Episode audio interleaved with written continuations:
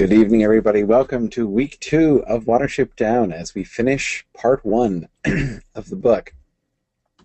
Um, I uh, I hope that you guys have been enjoying reading it. I've heard from a couple of you who are, you know, in the um, in that category of people that I mentioned before, those of you who were traumatized, who hadn't had never read the book but were traumatized by the film as children, uh, I, I, hope that this will able to be able to be a cleansing experience for you.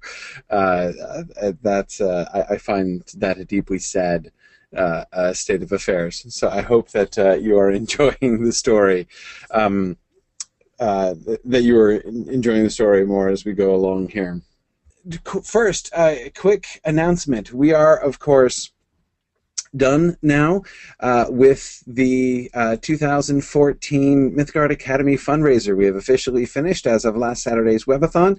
Uh, thanks to everybody who came to the to the webathon, and you know, big thanks to everybody who contributed. You know, who uh, donated during the webathon, during the fundraiser as a whole. Um, it was a, a, spectacularly successful campaign. We very nearly doubled our uh, our our fundraising from last year. Um, participation was up, uh, average donations were up, just like generosity was up across the board. Um, we raised uh, $38,000 in the campaign as a whole. Um, we raised uh, six, about, about $6,000 on, uh, on, on Saturday during the webathon alone. Um, it's um, it's been it was it was just such a wonderful uh, and inspiring outpouring of generosity by all of you. I'm so grateful to you uh, for all of your support, and I'm really looking forward to the year that we have. We'll be talking a little bit more about uh, plans as they're coming along. Of course, one of the things that we're going to be doing remember, we have a new lecture series that we're going to be doing now um, that you guys so graciously funded. So we're going to be doing uh, a series throughout the course of the year of guest lecturers, so you know, uh, uh, scholars and, and, and authors that we're going to br- bring in.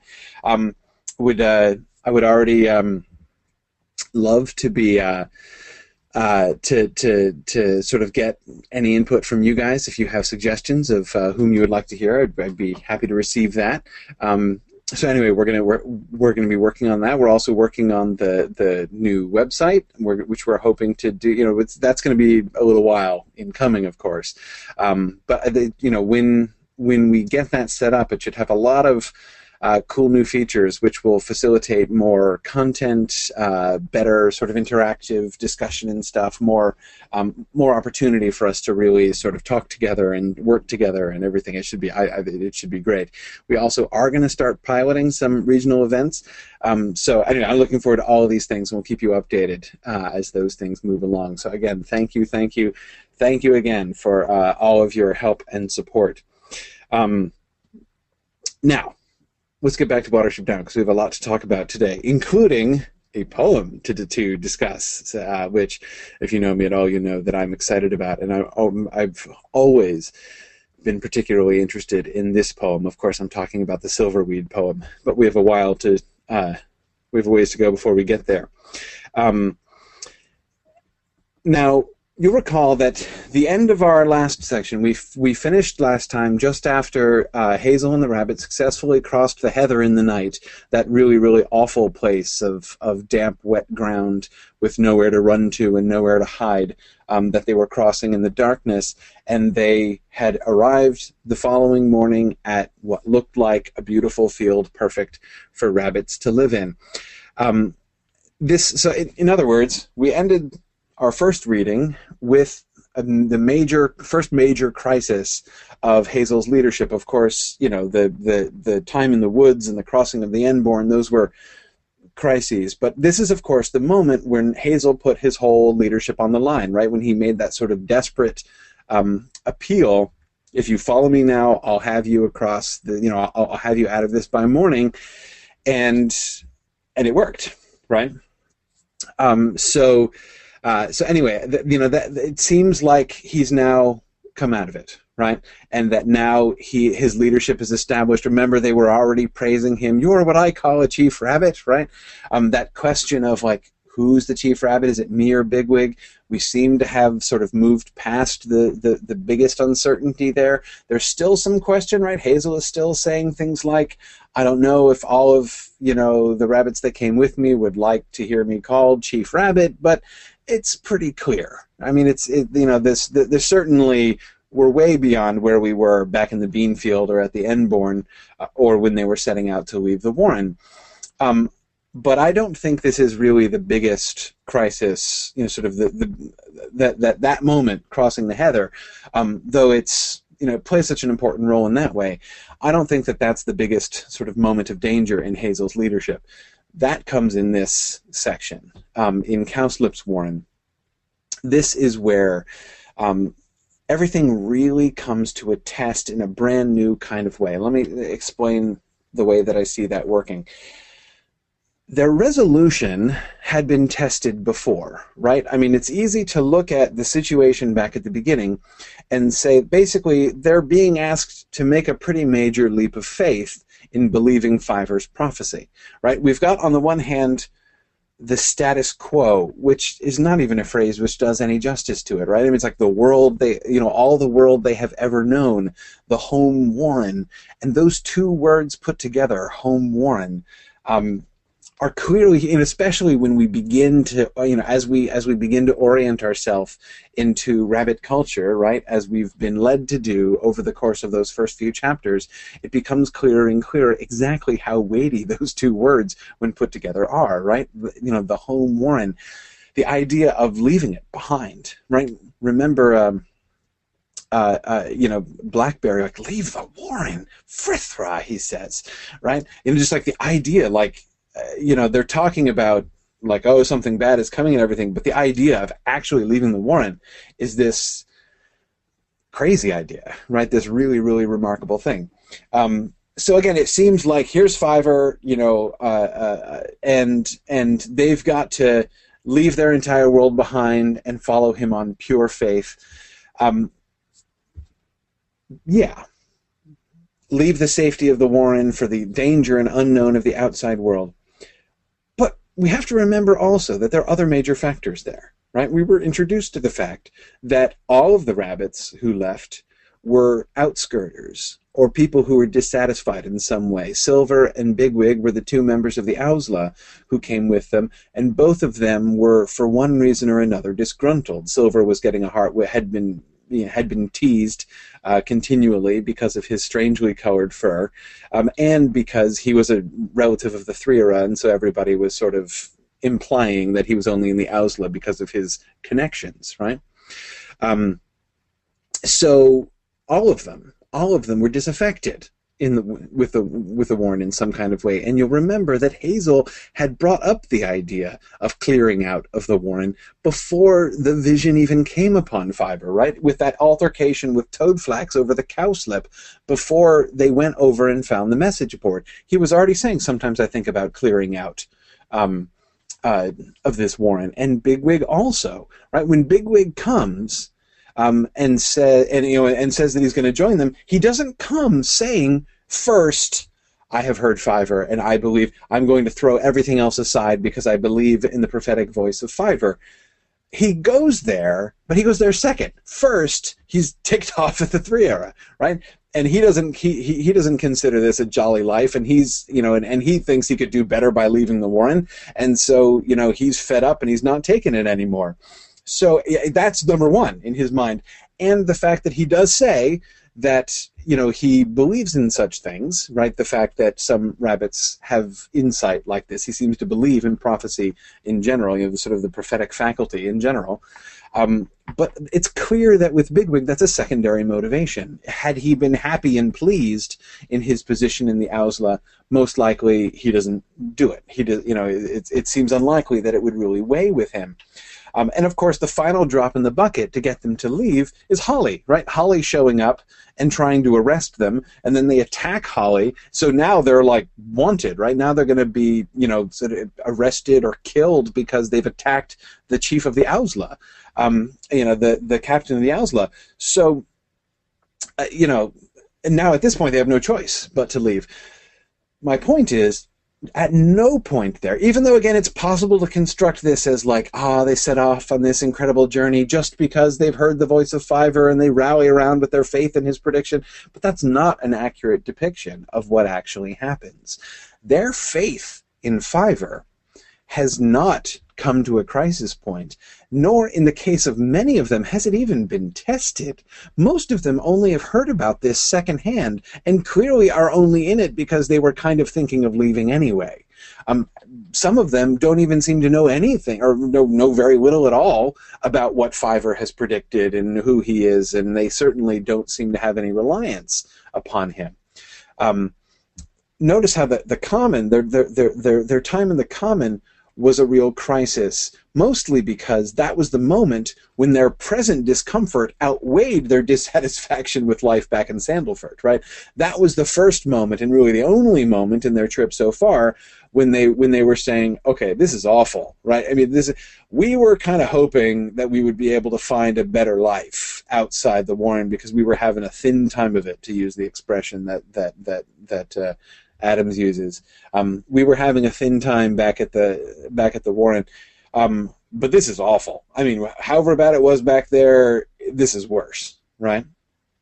And when they are in that situation, they don't have faith in Fiver's vision to support them, and Hazel knows it. Remember when Fiver starts talking about the hills, right? When he starts making not exactly a prophecy, but sharing a positive vision, not the negative vision of if we don't leave, something horrible is going to happen, or rather, something horrible is going to happen, and therefore we should leave.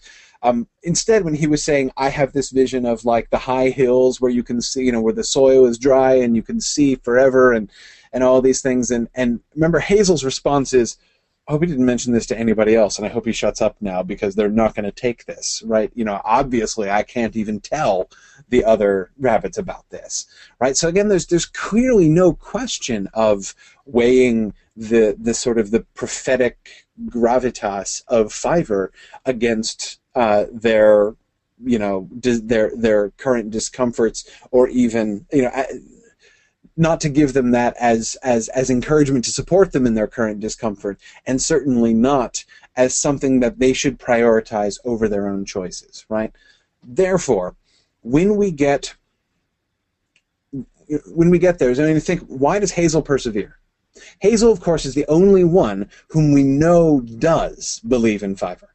Right? He's the only one for whom we know absolutely as a fact that he has a real reliance and faith in Fiver's vision, in Fiver's capacity, right? But even Hazel, why does Hazel go on through the heather? Is it because he believes in Fiver? No, remember he was resisting Fiver just just in the middle of that with the Hills thing, right? When he was like, "Oh yeah, that's great, Fiver. Please shh, don't tell anybody about that crazy talk about the Hills." Right? Um, it's not that he's disregarding Fiver but he is it's clear that it's not Fiver that's motivating him. In fact, it seems to me that Hazel reveals his own mind when he's talking about, and we looked at this passage very briefly at the end of class last time, um, when he's talking about what he would have wanted to see from Hawkbit. Right, or what what he wanted to, would have wanted to say to Hawkbit when Hawkbit, Hawkbit was reading leading that little sort of pseudo rebellion or uh, protest against Hazel's leadership in the Heather, and remember what he said was, I don't want Hawkbit and them to go on because they feel like they have to, because they're being compelled, right? That's just going to lead to them feeling exactly the same way that they did back in the old Warren. Remember, he says, I want him to go on because he sees that it's the only option, right? He sees it's really the only thing we can do that seems to me pretty clearly why Hazel is going on. Why does he say the desperate thing that he says? If you follow me now, I'll have you out of this by morning. Because it's the only thing he can say. He knows it's only it's only confident leadership that they're going to follow. They are in they are so uneasy. They are so nervous that if he the one that they're looking to for leadership shows weakness also, they're just to they're just to scatter. They're to collapse. They're to fall apart. He knows the only chance that they have is a show of more confidence than he believes in. Again, it's reason that he's following. we have to go forward. We can't go back. If we, even if we could go back across all that we came through, back through the heather that we've crossed, over the bean field, past the man with the gun, maybe that dog is probably not still wandering around, but he might be over that river and back through the woods, and then get arrested and possibly killed for attacking Holly. That's crazy. That's not really plausible. Much more likely is that one that we're going to get across this bad patch of land, and when we do, we'll find something better on the other side. So he rolls the dice because it's the only sensible thing to do. Sensible is another important word um, in uh, in this book. Um, so he does that, but again, it's not he, he he's not acting either publicly or even privately on faith in Fiver and Fiver's predictions in this moment, right? Again, if anything, he's still kind of resistant to it.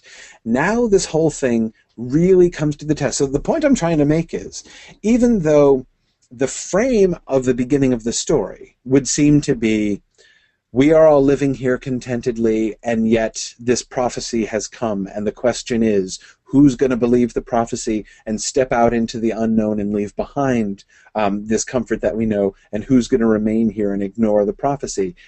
You can frame the beginning to sound like that, but in reality, that's not the choice that any one of the individual rabbits are making, not even really Hazel. Um, because again, he we, we know that he wanted to leave anyway. Um, so this is clearly just sort of the right moment. You know, this is the, the, the thing which gives him the impetus to actually do what he'd been toying around with. It is at the Warren of the Snares that this really comes into a crisis. Now is the time when all of their inclinations lead them in one direction.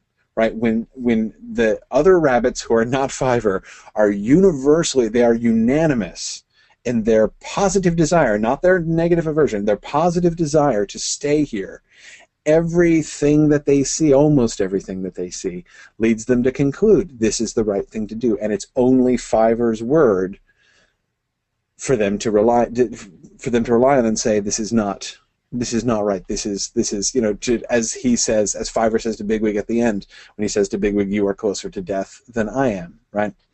Um, so this is the crisis um, of not only of Hazel's leadership, um, but also, of course, of the the relationship between the rest of the rabbits and Fiver's prophetic vision. But I want to focus on Hazel first because we we, you know, we, we we looked at Hazel last time, um, and Hazel is a wonderful leader.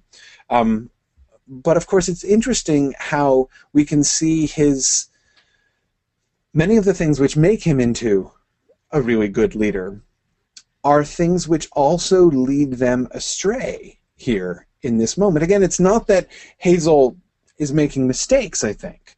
Um, I mean, uh, sure, it's easy to say, like, well, I should have listened to Fiver. But I think even saying that, it's, um, it's not, um, it's not, it's, it's easy to say that, but I think uh, that doesn't really do justice to the situation. Um, let's look at a few passages here. So they've arrived in the fields, right? And they're all happy and they're they're delighted that they've come through the heather and they've come back to, to, to good land and a place where they can apparently settle down. Well, this is the place, all right, isn't it, Hazel? said Dandelion lazily. I suppose we'd better start having a look along the bank soon, although I must say I'm in no particular hurry. But I've got an idea it may be going to rain before much longer. Fiver looked as though he were about to speak, but then shook his ears and turned to nibbling at a dandelion. That looks a good bank, along the edge of the trees up there, answered Hazel. What do you say, Fiver? Shall we go up there now, or shall we wait a bit longer? Fiver hesitated, and then replied, Just as you think, Hazel. Now, as I say, two of the things that we saw really set Hazel aside um, to really set, set him apart from the rest of the rabbits are first his sort of commitment to fairness and reasonableness right? You know we saw him the way that he pays attention to people that is you know to me one of the most striking things you know whereas the Threarah couldn't remember his name right right? And kept you know you know your friend oh no your brother right? And kept calling him walnut. Um, and yeah the Threarah is getting old and stuff but um, but again, but the difference is really clear. I love how the Threarah still remains in Hazel's mind like the model of the perfect Chief Rabbit, even though it's already, I think, pretty clear to us as readers that Hazel is, in a sense, already a better Chief Rabbit. He's a less experienced Chief Rabbit, um, but he still, in many ways, is a better Chief Rabbit already than the Threarah was, because what the Threarah either didn't have or at least has lost now is that kind of connection with his people. He uh, Hazel sees the good, he sees the value and the importance of every single one. And I love, by the way, the fact um, that um, the fact that uh, uh, it's Pipkin and Fiver, the two really small ones, who are able to to to get down there and gnaw through the peg in order to free Bigwig, right? The biggest, strongest rabbit among them, the one who is not afraid of almost anything, is uh, is helpless and going to die if he weren't rescued by Pipkin and Fiver. Right? Even the little small undersized ones whom most other rabbits would look at and say they're not any use. I mean that's the kind of language the rabbits would use. They're quite uh, callous about things like that um, in their own vocabulary, right? Um, so what what's the use of a of a of a you know a little fellow like Pipkin? Jolly good thing for uh, Bigwig that they had those two shrimpy guys along, isn't it? Um, and again, but, but things like that, you know. But even the way in which um, you think of the conversation when on that first night when they're in the new Warren, when they're in Cowslip's Warren, and uh, uh, uh, Hazel says insists that he wants to silflay, so he goes up with Blackberry and brings Pipkin along with him. And Pipkin is is the one who's giving his impressions, and you know he's the one who makes that uh, that really marvelous simile comparing the rabbits of that warren, you know, saying they're like trees in November. Um, and uh, and notice how Hazel not only observes but goes out of his way to comment upon the fact that Pipkin notices a lot, right?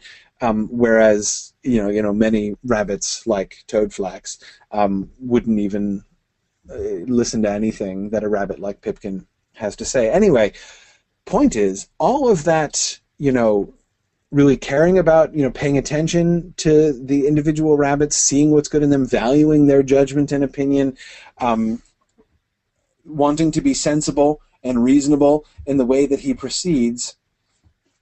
Notice the terrific pressure that that exerts upon Hazel here, right?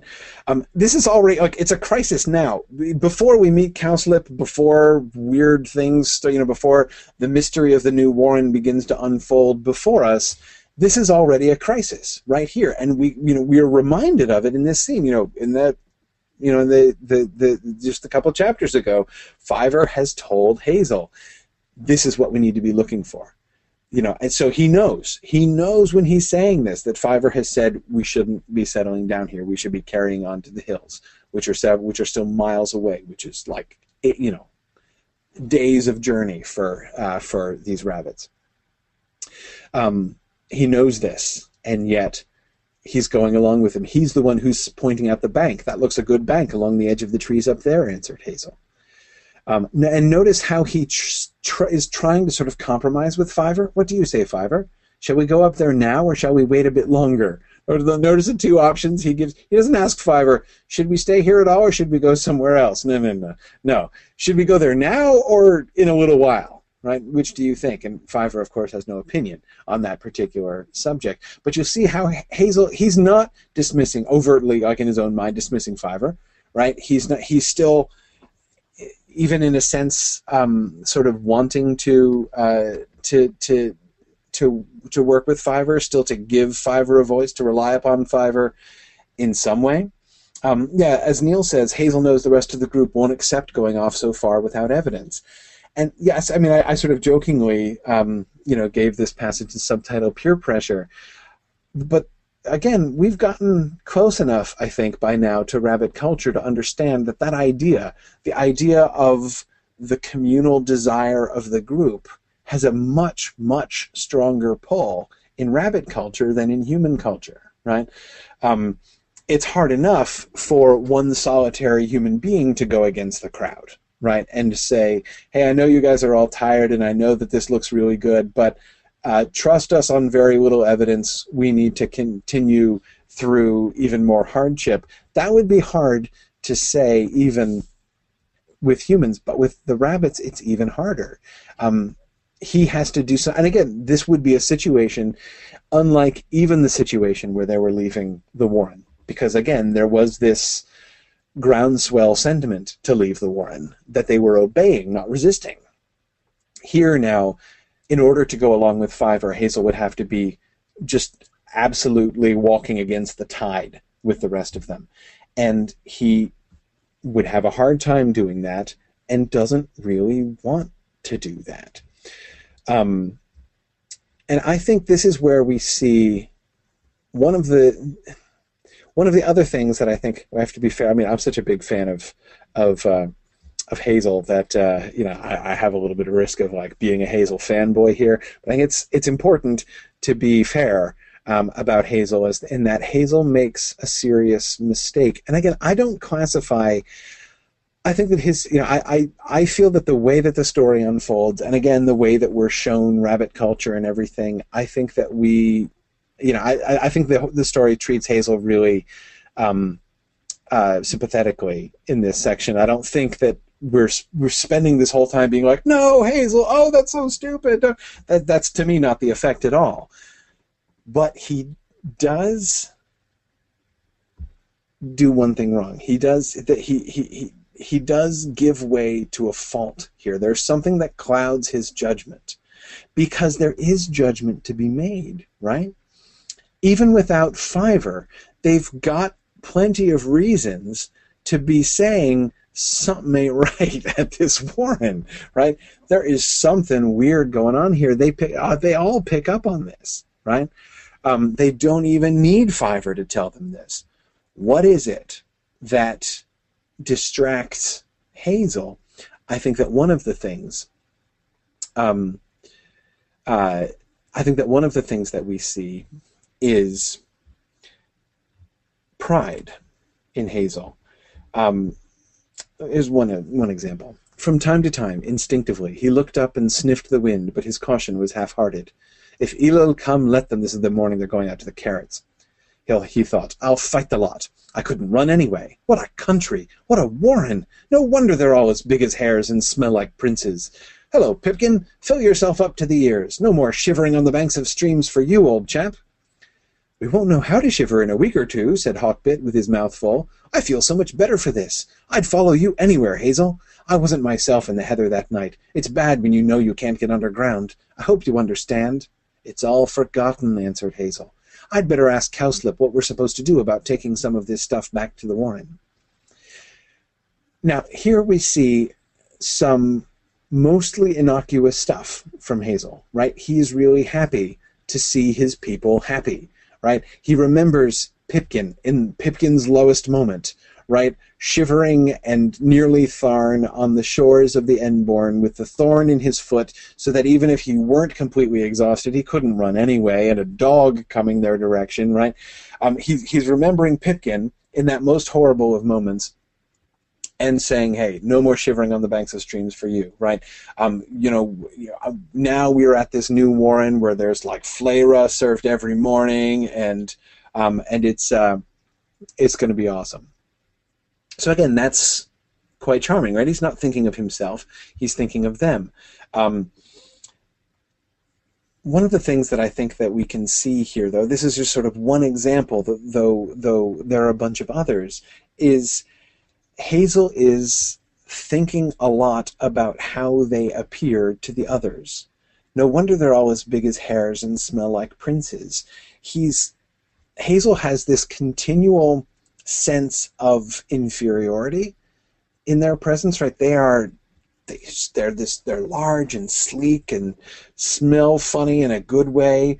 Um, uh, yeah, Nancy, I agree. Nancy says, uh, I love that cowslip's name is cowslip, the flower introduced as a delicacy at the beginning of the book. Absolutely, yeah, yeah. It's a, it's a, it's a, it's a brilliant name for the the rabbit who, by his, uh, you know, venturing over to them, kind of gives his name to the warren.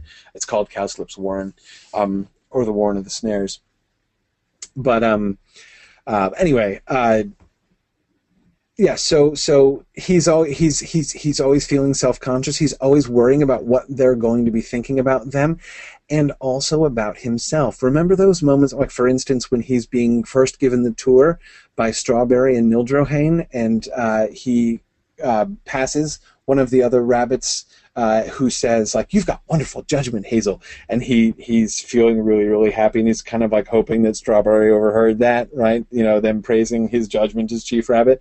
Um, that you know his his his concern about what the other warren rabbits will think of them and in particular his desire to maintain his place. The suggestion there at the end about how he's going to, you know, like, I, I, I better ask Kelso what we're supposed to do about taking some of this stuff back to the Warren. He's determined to show that he is the resourceful leader of these new rabbits, right? That that they're not in any way inferior to the other rabbits. His focus on that is so great that he doesn't even seem to ask the question, okay, we're different from these other rabbits maybe there are ways in which we should not, in fact, be adapting ourselves to their new ways, right? Um, it's, of course, down to Fiver to be the uh, contrary voice expressing that view. But again, he's so focused on his own position, what they're going to think of him, what they're going to think of all the rest of them, um, that he doesn't even seem to ask the question. He accepts the fact that these, you know, large, gorgeous strangers um, are the standard that their ways, although they're different from the ways of most other rabbits, are probably good ways, maybe even better ways. And so, you know, we should uh, we should try to conform ourselves to them um, without even really thinking about it. Um, remember that you know the, the, the question of the of Chief Rabbit is still not really officially resolved, and of course it's thrown into much greater question now that he's in this new Warren, right? Having just established himself, kind of, mostly about 80% at least, as the chief rabbit of this new group. Now they're going to assimilate themselves into this Warren. What's Hazel's position in the new Warren, right?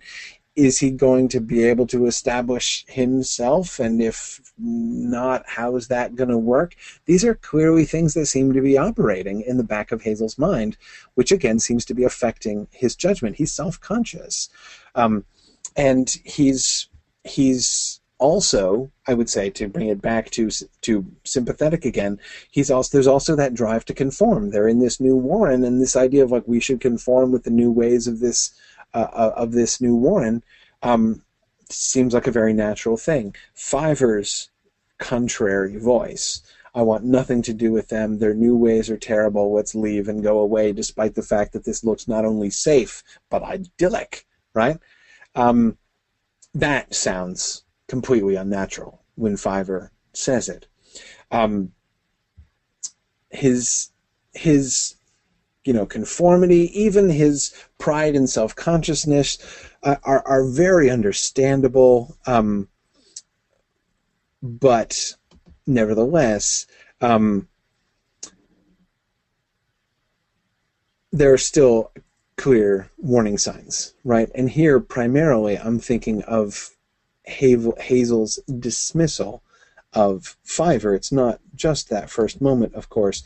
This is the little sort of mini council that he calls uh, in their very uncomfortable scrapes in the bank that he, Hazel, pointed out, which turned out, in fact, not at all to be a good place to uh, build, to dig scrapes, which is a point nobody really brings up that it was Hazel's idea to dig those scrapes in that particular place.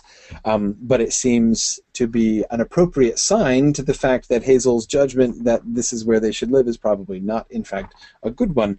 But anyway, he's just gotten. Uh, remember, he, he he's gotten Blackberry's opinion. He's gotten Bigwig's opinion, and now he asks Fiver, and Fiver just says, "I think we ought to have nothing to do with that rabbit or his warren. We ought to leave this place at once." But what's the good of talking? Cold and damp, Hazel felt impatient. He had always been accustomed to rely on Fiver, and now, when he really needed him, he was letting them down. Blackberry's reasoning had been first rate, and Bigwig had at least shown which way any sound hearted rabbit would be likely to lean. Apparently, the only contribution Fiver could make was this beetle spirited vaporing. He tried to remember that Fiver was undersized, and that they had had an anxious time and were all weary. He's trying to make allowances for Fiver. right? But notice, Hazel doesn't even process the fact that he's refusing to listen to Fiver, right? You know, he, he, he had been accustomed to rely on Fiver, right? And he doesn't think that he's changed. He thinks that Fiver has changed, right? And now, when he's really trying to rely on, he's trying to continue to rely on Fiver, and here's Fiver letting him, Hazel, down, right? Nancy points out this is how Fiver always talks. Yeah, exactly. Fiver, um, uh, uh, Fiver's Fiver's not actually really changed, right? But he is, for the first time, really saying something that goes against what Hazel wants. And as I said, the first time, he's really going against the entire spirit of the group, of the whole consensus of the group. Um, and Hazel clearly doesn't like it, and and and and again thinks that that uh, Fiver is the problem. Beetle spirited vaporing is a, a pretty awesome phrase. Um, and notice how he tries to make allowances. He's still compassionate, right? He still shows love and compassion for Fiver. He doesn't get angry at him. He doesn't. Uh, uh, he doesn't. Uh, uh, uh, you know, dismiss him. He's like, I, I can make allowances for Fiver, right? Um, but again, the way that Fiver is acting is not. It's it's true that it's not unlike Fiver, but it is profoundly unnatural. It is profoundly countercultural uh, in that sense. Notice also Fiver's own personal struggles. Right, Fiver doesn't know how to say any of this stuff. Fiver seemed to grow even smaller as he flattened himself on the hard, hard earth. I'm a fool to try to argue, he said miserably. Hazel, dear old Hazel, it's simply that I know there's something unnatural and evil twisted all round this place. I don't know what it is, so no wonder I can't talk about it. I keep getting near it, though. You know how you poke your nose against wire netting and push it up against an apple tree, but you still can't bite the bark because of the wire? I'm close to this, whatever it is, but I can't grip it. If I sit here alone, I may reach it yet. Fiver, why not do as I say? Have a meal on those roots and then go underground and, and sleep. You'll feel all the better for it. I tell you I'll have nothing to do with the place, said Fiver. As for going underground, I'd rather go back over the heather. The roof of that hall is made of bones. Fiver doesn't have any way to articulate stuff, not any more than he ever had. Remember, he's always had Hazel right? Um, and even when Hazel was trying to calm him down, I mean, remember when ha- when Fiver was uh, doing his prophecy in chapter one, right? You know, when he was when the vision of the field covered with blood was coming across him, Hazel still kept saying nonsense, nonsense, right? It's just the sun. Um, you know, he was trying to calm him down, right? Um, but he's you know, and he seemed he Hazel seemed bewildered by it, but when the next day they went to the Threarah, it was Hazel who did the talking, right? Um, it was Hazel who was able to say to the Threarah, here's the situation. My brother has this sense, this feeling that a bad thing is coming. I can vouch for the fact that this is totally legit, and here are some reasons you should take this seriously. Um, Hazel Fiver has always had Hazel, right? Um, and now he doesn't have Hazel. He's incapable of convincing Hazel because that's again he's that's that's always been his resource. Um, notice he's not being less articulate than before. In fact, any if anything, um, if anything, he's being much more specific. His his little vision, his little sort of picture at the end there, right? The roof of that hall is made of bones. Sounds really quite a lot like the field of blood vision that he had before right? Um, so it's not like what he's saying now sounds weird or indifferent, and there are good reasons for Hazel not to uh, uh, not to recognize it. He should recognize it. If he was, you know, if he took it seriously before, he should take it seriously now. In fact, the uh, the the comparison, you know, the the analogy that he makes to trying to bite the bark on an apple tree that you can't quite reach is far more concrete than Fiver's ever been. Right? We've seen him overcome with this feeling like he was perceiving something that nobody else could perceive, right? Both with the vision of the blood and just that sense of fear, like, you know, as if a predator were there that nobody else could see, right? Um, but he didn't know how to describe it. He didn't know what to do. Now we see him not exactly theorizing, but at least trying to explain the experience of having this vision, right? That that he's he's trying to sink his teeth into it. He can't quite yet figure out what the problem is. He knows this place is unnatural, that there's unnatural and evil twisted all around. There's something unnatural and evil twisted all around the place, but he can't figure out what it is. He doesn't know. He's not been shown. He's just been shown the basic fact. It's no different, indeed, much more specific than his previous vision. But Hazel, the difference is, unlike before, where Hazel was quite open to hearing it and saying, Oh, leave the Warren? Good idea. Let's leave the Warren. Right? I kind of want to leave the Warren anyway. Now Hazel really, really, really doesn't want to hear this, and so he doesn't, and so he won't. Fiver has no sympathetic ears to speak to anymore. Um, yeah, yeah. Um, yeah, uh, Kay thinks that uh, a, a, good stand-in for the phrase "can't put my finger on it," you know, as I, I can't quite bite the bark. Um, exactly, Kay. And I, I, Kay, you know, that's a that's a small thing, but it's one of those things that I think Adams does so well. You know, all of the, the sort of the figures of speech that are profoundly anthropomorphic, right? Which the figures of speech which we use which sort of speak to our own experience and wouldn't make sense to somebody who is from a, a fundamentally different species. Um, I mean, it would be hard to hard to explain. You know, like I can't quite put my finger on it. That expression would mean nothing if you were communicating with a fish, for instance, right? Um, I love the because the, there are moments like that, right, where we get this these these sort of reminders that these creatures are they're not it's not a beast fable, right? They're not humans dressed up in animal clothing. Um, they are, you know, we are we are being invited, we are being acculturated to think like rabbits. Adams does such a wonderful job of that leap of subcreation, of really bringing us into that world.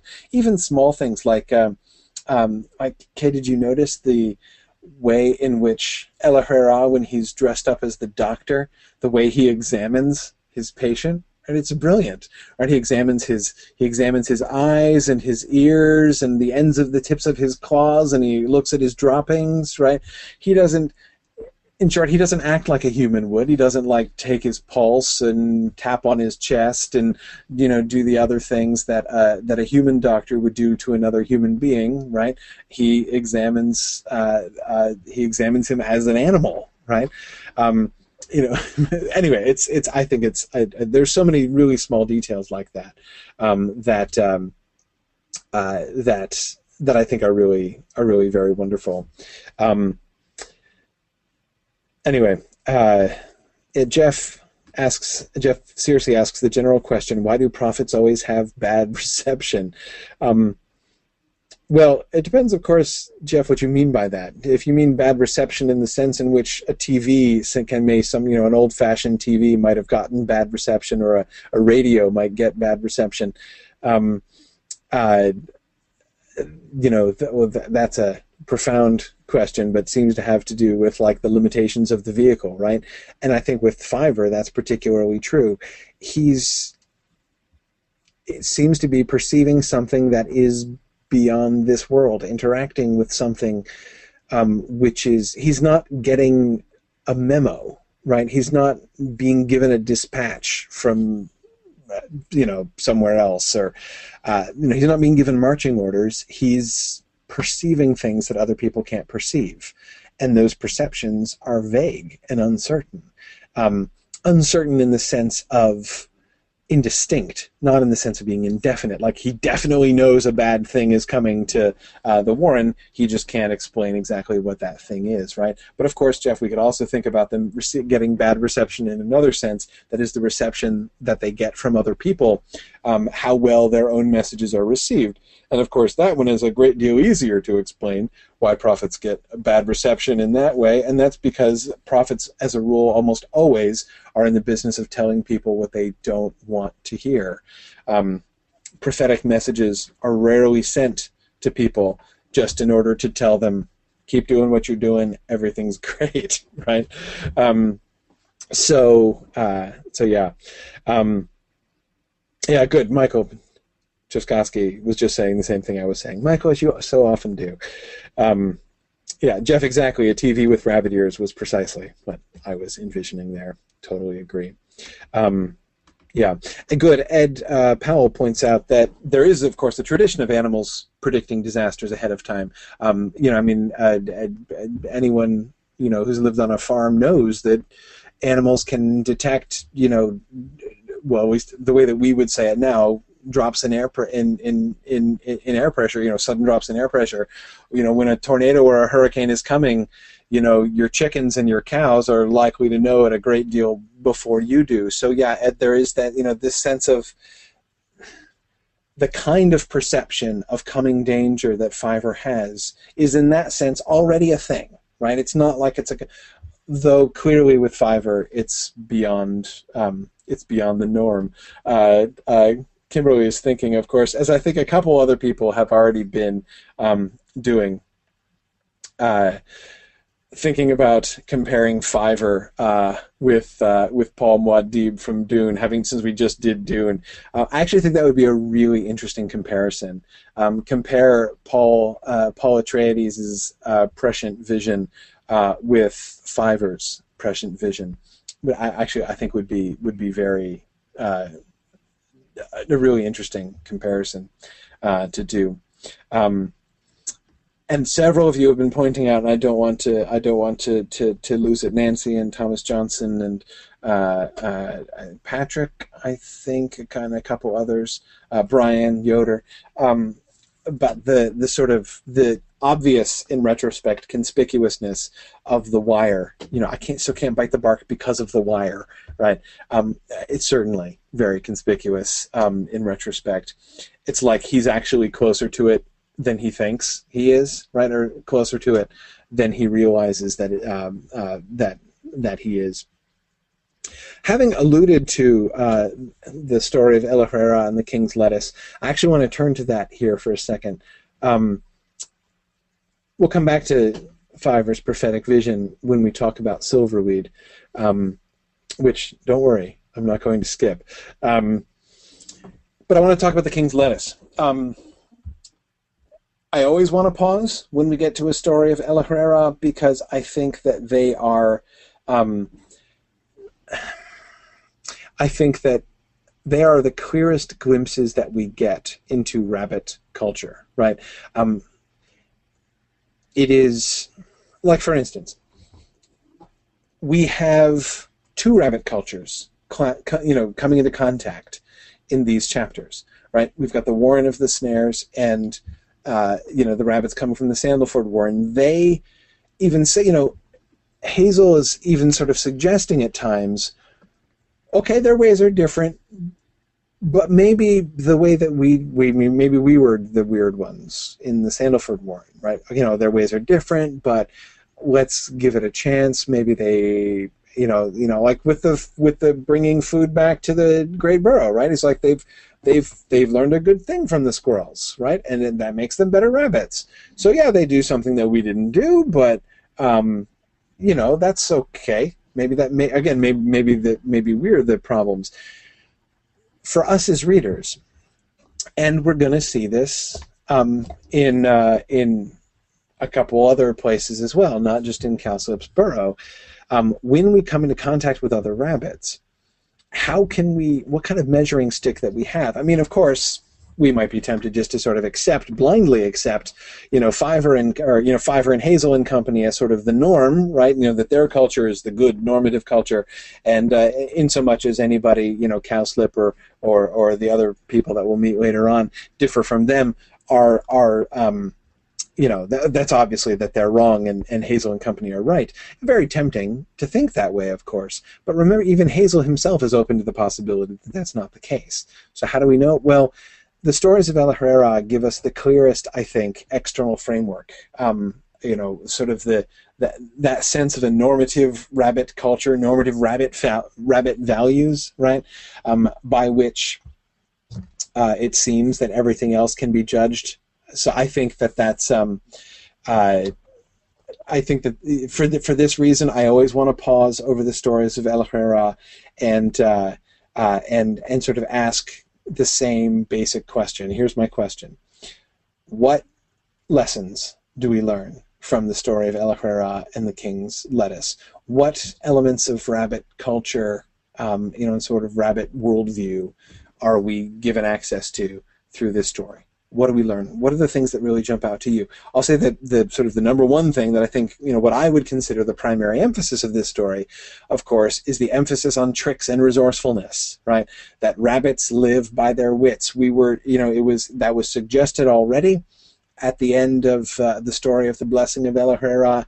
It is front and center in this, right? And in fact, you could even go so far as to say um, that, um, what we're getting here is a much clearer definition of heroism. Remember, we already were looking at that last time, right? That when El Ahrairah was acting in a way which, within some cultural frameworks, might be considered cowardly, right? When he's running away and he's trying to dig a hole and he's hiding his head and he won't come out, you know, um, but the fact that he was still being cheeky to you know that he was still you know struggling for survival and still kind of being cheeky toward Frith um, in you know in lying to him and and there's there's something um, you know a little gutsy about saying bless my bottom as it sticks out of the hole um, and those elements of El Ahrairah were the things that that that were sort of not detractions from his heroism, but clearly part of his heroism. Um, here, I think, in this story, we get the, the sort of that concept of rabbit heroism uh, defined even more clearly. That obviously, what can El Ahrairah fight? Maybe, pr- pr- probably. I mean, rabbits do fight, and in as much as El Ahrairah is like the greatest of all the rabbits, presumably he could fight as well as you know good fighters among them. But we never see him fight. At least we haven't seen him fight. Um, you know, there doesn't seem to be any trace of fighting.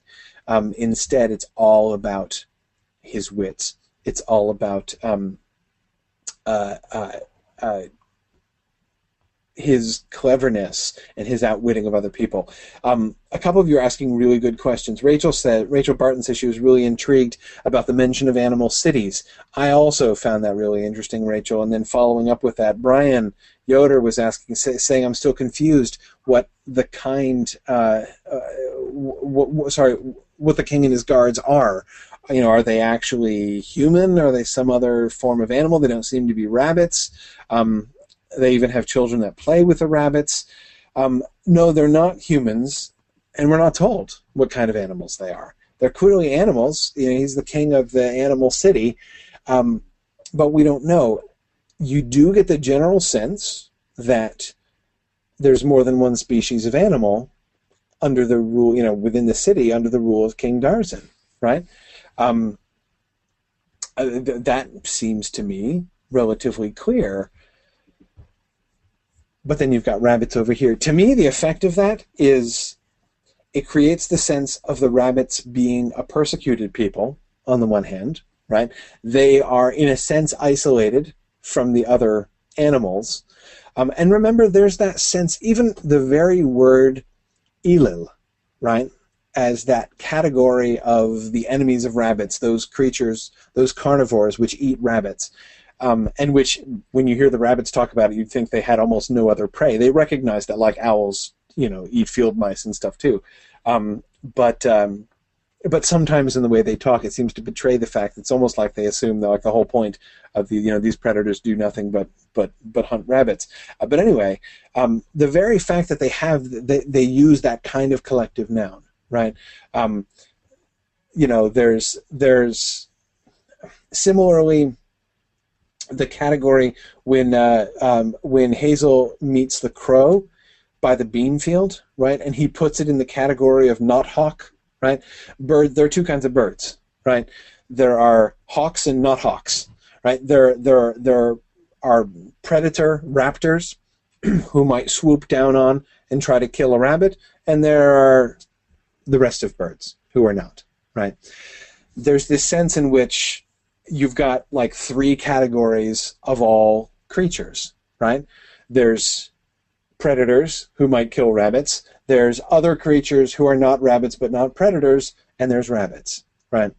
And the rabbits are unified, and they hold together, and they stand together against all the rest of them. Now they might make alliances or be on friendly terms with the nuthawks, right, with the non-predators.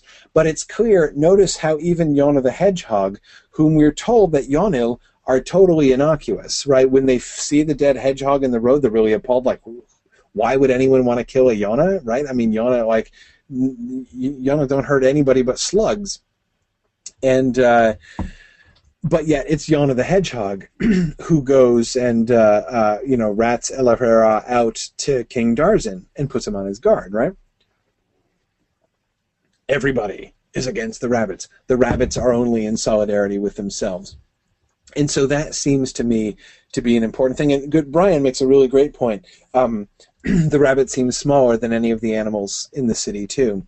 Um, yeah, the fact that Rabscuttle can mix in with the children, right, and fit in uh, seems to be uh, uh, seems seems to, to definitely suggest that. Um, I agree, uh, Gerald, that King Darzin and his people don't seem to be certainly not universally predators.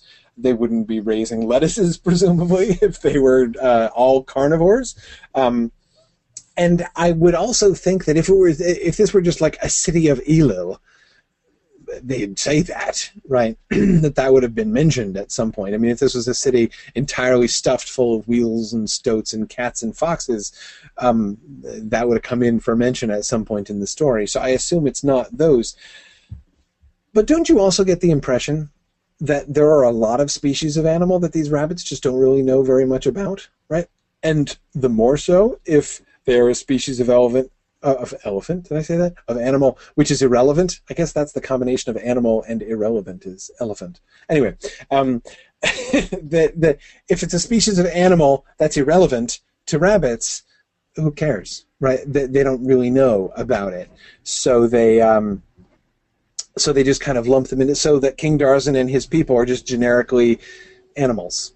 Um, and uh, you know they're not evil, but who knows really what they are? And frankly, it doesn't really matter uh, what they are.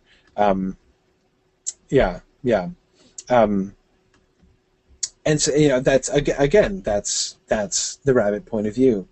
Um, yeah, Kay says zoological studies were never simpler than when conducted by rabbits. Exactly, uh, just like counting, right?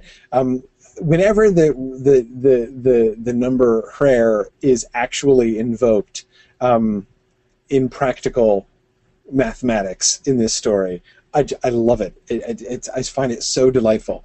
Like, uh, you know, there will be conversations later when somebody will say, "How many of you are there?" and they'll respond, "Hrair," and I'll be like, "Okay, thanks." You know, and it's just that that that love it. Absolutely, absolutely love it. Um, hrair, I think, is probably there are many of the Lapine words, you know, which are invented in order, again, to sort of reflect the mentality and worldview of the rabbits, and sort of even the sort of the physical or physiological situation of the rabbits, um, you know, in ways in which those are different from humans, and therefore the terminology that humans have in their languages. But I find Hrair to be just absolutely um, uh, the the the most useful term. Um, I use that word all the time. Um, such a such a useful word. Um, but anyway, um,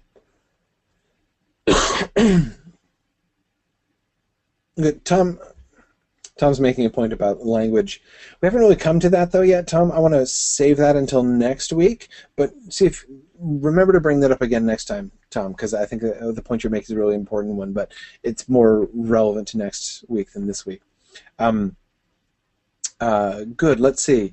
Um, one other point, two, two, two, two final points I'd make about the king's lettuce, and then we should really move on to silverweed.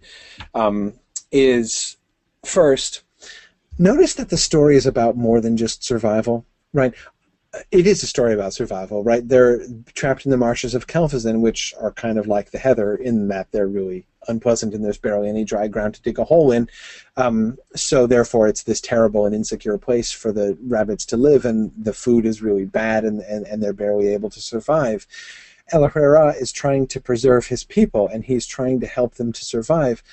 But the story isn't, in the end, it's not just about survival, right? I mean, it's like, on the one hand, it's like there are two choices w- within the world of this story, right? Either we sort of slowly starve to death in the marshes of Kelfazin, or we live in luxury and have a thousand lettuces delivered to our. I mean, it's different from like, can we just get some good grass, please? No, no, no.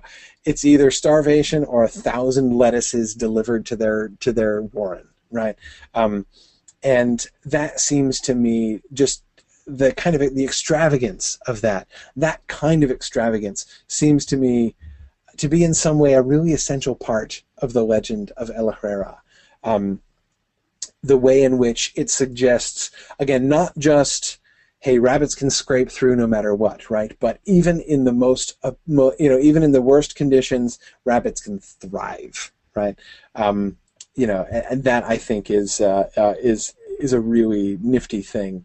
Um, for uh, uh, for you know, that we can, can, sort of perceive going on there. The last point I want to make is I am really interested in the um, applicability of this story. I think that Adams does a really gr- on the one hand, the stories of El Ahrairah as they're told, as they're sort of embedded within the larger overall story, um, they generally have an applicability to the rabbits at the time. Sometimes the story is chosen explicitly because something that's going on it makes them think of that particular story, um, and it sometimes it has a particular message. Um, I think that you know the the tendency, the possibility that Adams could have made these stories be sort of really kind of following in lockstep with the adventures of you know to be sort of a kind of veiled um, heroicizing of the journey of you know Hazel and his companions, um, but he doesn't do that. Um, you know the, the, this story is applicable to their situation, but it's very indirectly applicable. Um, uh, look at the end of the story. I told you they were being delivered, said El Ahrairah. You could hardly expect my people, weak and hungry as they are, to carry them all the way from King Darzin's garden. However, they will soon recover now, under the treatment that I shall prescribe. I am a physician, I may say, and if you have not heard as much, Prince Rainbow, you may take it that you soon will from another quarter. Rabscuttle, go out and collect the lettuces. Then Prince Rainbow saw that El Ahrairah had been as good as his word, and that he himself must keep his promise too. He let the rabbits out of the marshes of Kelfazin, and they multiplied everywhere and from that day to this, no power on earth can keep a rabbit out of a vegetable garden, for El Ahrairah prompts them with a thousand tricks, the best in the world. Now, this story falls on deaf ears, right? Not deaf ears, but unappreciative ears, right? You can already see the. Uh, notice there's there's sort of reasons already to suspect the mistake that they've made, or rather to point out the problem that they're trying to ignore. From that day to this, no power on earth can keep a rabbit out of a vegetable garden, for El Ahrairah prompts them with a thousand tricks, the best in the world. To say that in a warren where rab- you know, carrots and lettuces are brought to them and presented right outside their holes by men every day, um, we see the natural it's sort of manifestly the natural order of things turned upside down right? We El Ahrairah is not prompting these rabbits with a thousand tricks the best in the world right? Instead they're being led into complete complacency right? Like the complacency which leads them just to trot straight out of their holes without even stopping like any sensible rabbit would to look around. I love Bigwig's comment, right? Like since we don't have any of our friends to our new friends to push us out, right? You know, can it, perhaps we should just make sure that the field isn't crawling with uh, with owls and stoats before we go out. Um, uh, anyway, so um, so this is this you know the prompting of El Ahrairah is to is to but that's not the way of this Warren. I mean the the the fact that this new Warren is not the next step of rabbit evolution, right? That this is not the next greatest thing in rabbit culture. That last second couldn't make that. That last sentence couldn't make that any clearer, right? Um, and uh, they, the rest of the rabbits, the rest of the of the, the of Hazel's rabbits, are all pretty puzzled at the fact that nobody really likes it. Um, but again, in some sense, I think we can see that they um, they shouldn't be all that surprised. Um, let's look at the reaction here. They were all in no doubt that Dandelion had done them credit. Ever since their arrival, most of them had felt out of their depth among these magnificent, well-fed strangers, with their detached manners, their shapes on the wall, their elegance, their adroit evasion of almost all questions, above all, their fits of unrabbit-like melancholy. Now, their own storyteller had shown that they were no mere bunch of tramps. Certainly, no reasonable rabbit could withhold admiration. They waited to be told as much, but after a few moments realized with surprise that their hosts were evidently less enthusiastic. Very nice, said Cowslip. He seemed to be searching for something more to say, but then repeated, Yes, very nice. An unusual tale. But he must know it, surely, muttered Blackberry to Hazel. "I always think these traditional stories retain a lot of charm," said another of the rabbits, "especially when they're told in the real old-fashioned spirit." What do we see here? What do we see in the reaction of Cowslip and the uh, unnamed other who makes the comment here? What, what do we see? What do we learn about them and about their culture? Remember, this is the second time we've gotten a story, right? Remember the first time? Remember the first reaction? Remember the reaction to the first story was so important that Adams interrupted the story to give it to us in the in the in the penultimate paragraph. Remember that? Right? The the the investment of the rabbits, the way in which they were they threw themselves into the story, right? The way that they connected themselves with El Ahrairah, the way in which they their their spirits were born up, right? To know that you know to, to remember the the the indestructible uh, nature of rabbitry, right? Um, and one of the things I was saying last time was that seems to again to show that sort of fundamental communal aspect of rabbit identity, of rabbit psychology, of rabbit culture, right? Um, that they don't hold themselves aloof from the story as like one individual relating to other things. It's the story is part of like the group experience. It didn't happen to them, but it might as well have happened to them. It's part of the group experience. These rabbits hold themselves very, very far aloof from it, right? Um, and uh, and they are very patronizing, right? As as as as Lee says, and Sarah and Patrick. Um, uh, Philip is remembering how the other rabbits put themselves in the story. You can see these rabbits doing the absolute opposite to that. Um, and Rachel, I like how you say this here. Um, Rachel Barton says the Warren rabbits have tried to convince themselves that they are above that sort of thing, right? Um, Yes, exactly. Um, they're they're they're isolated. They're out of touch, but they put this spin on it, right? They give themselves a superior air. If we are not conne- if we are not connected to this, if we can't connect with this anymore, it's not because we've degenerated. It's because we've advanced, right? Um, the real old-fashioned spirit, right? How quaint. As uh, uh, as Jeff Searcy said. Um, remember, of course, you know they, this is only one of you know this this expression. We've already seen this in several other places where they have advanced, right? Um, a couple of you wanted to talk about the shape, and I, I definitely don't want to leave uh, the uh, the El Ahrairah of Laburnum behind. Do you like it? asked Strawberry. Hazel puzzled over the stones. They were all the same size and pushed at regular intervals into the soil. He could make nothing of them. What are they for? he asked again.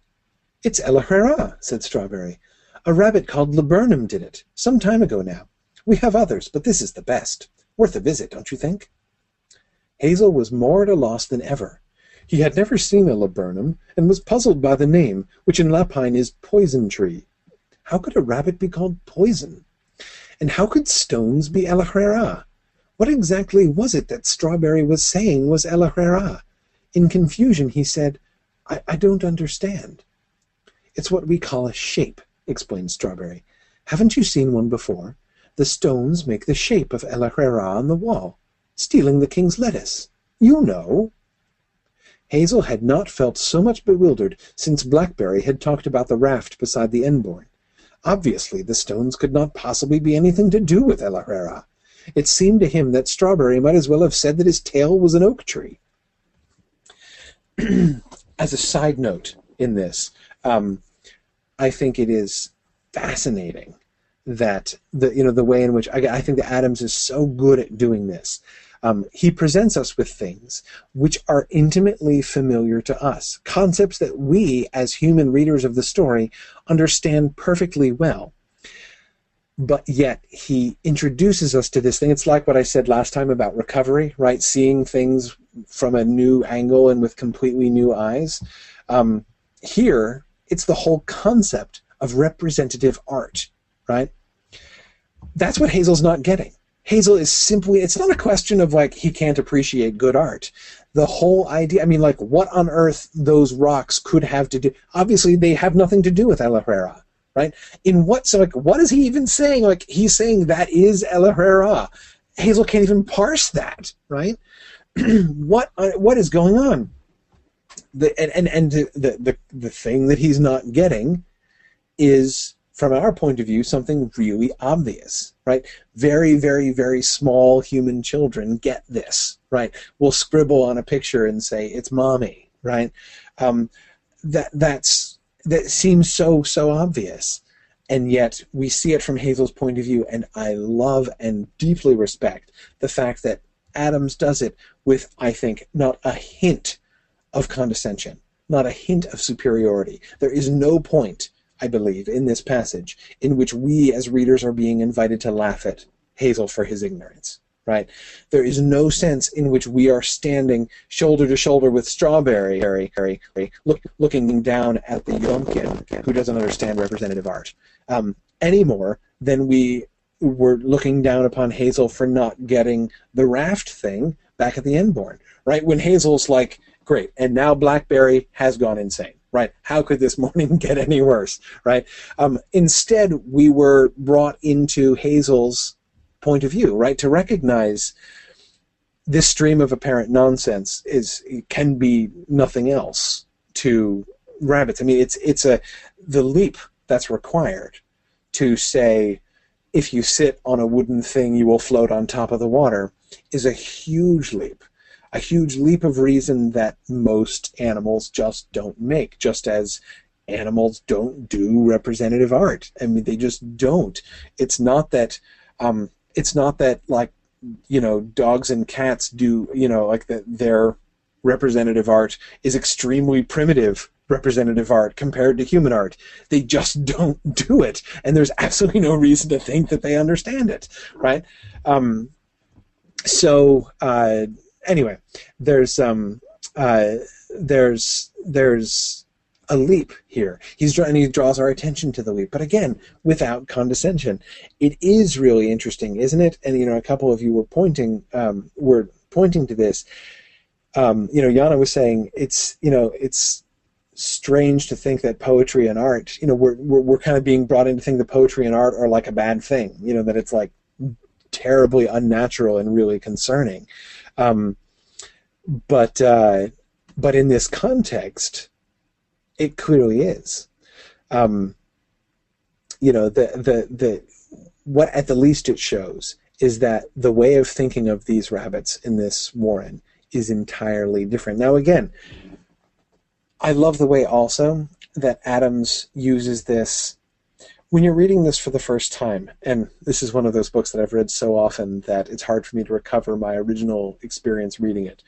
But I know for a fact, when I read it for the first time, I did not figure out the solution to the mystery in advance. Um, you know, I was puzzled by this too.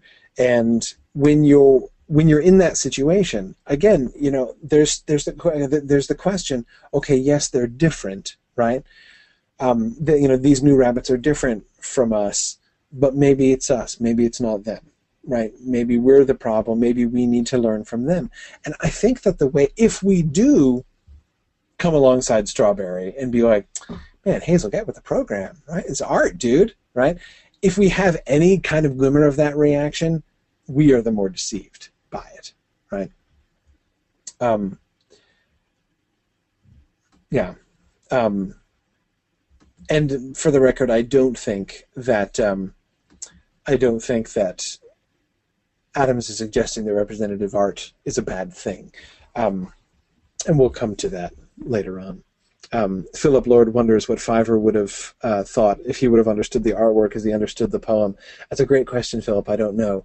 Um, I think not. I think that if he had seen the El Ahrairah of Laburnum, for instance, I don't think he would have had the reaction that he had to Silverweed.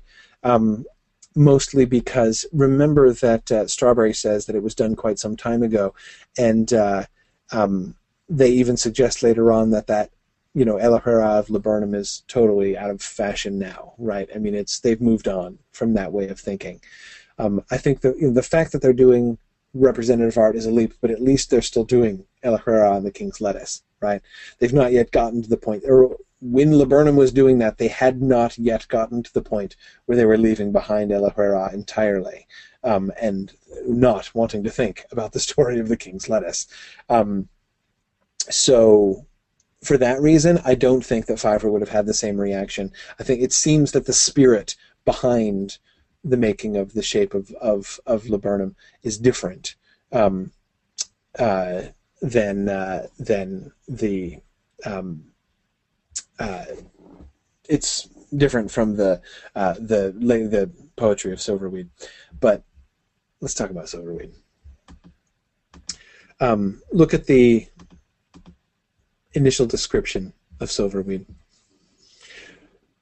Um, remember, uh, Fiver very fearfully asks uh, Hazel to bring him closer. We'll look at that in a minute, but when they had edged their way through the crowd to the far end of the burrow, Hazel was surprised to realize that Silverweed was a mere youngster.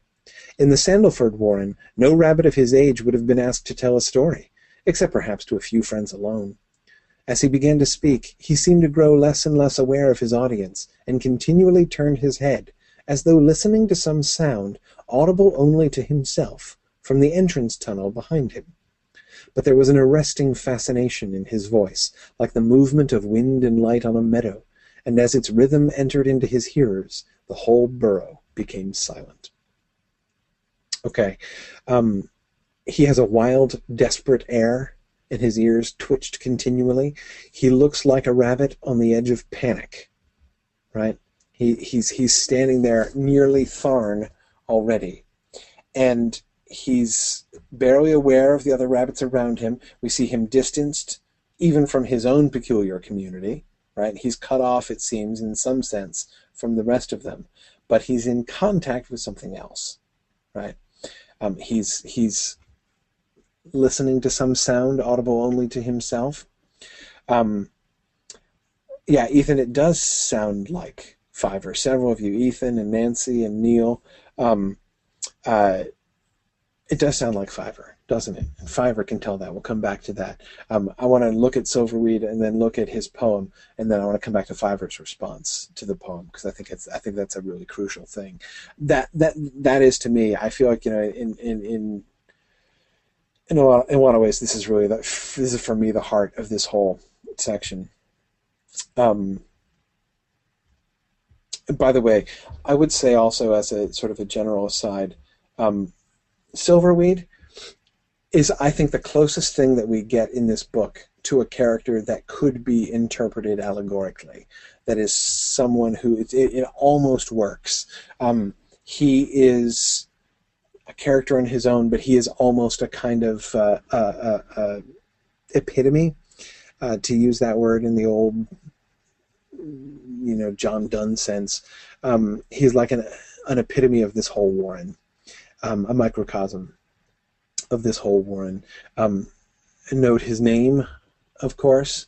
Um, uh, Silverweed, right? His name, he's like named after the wires, you know, the, the snares that are killing them.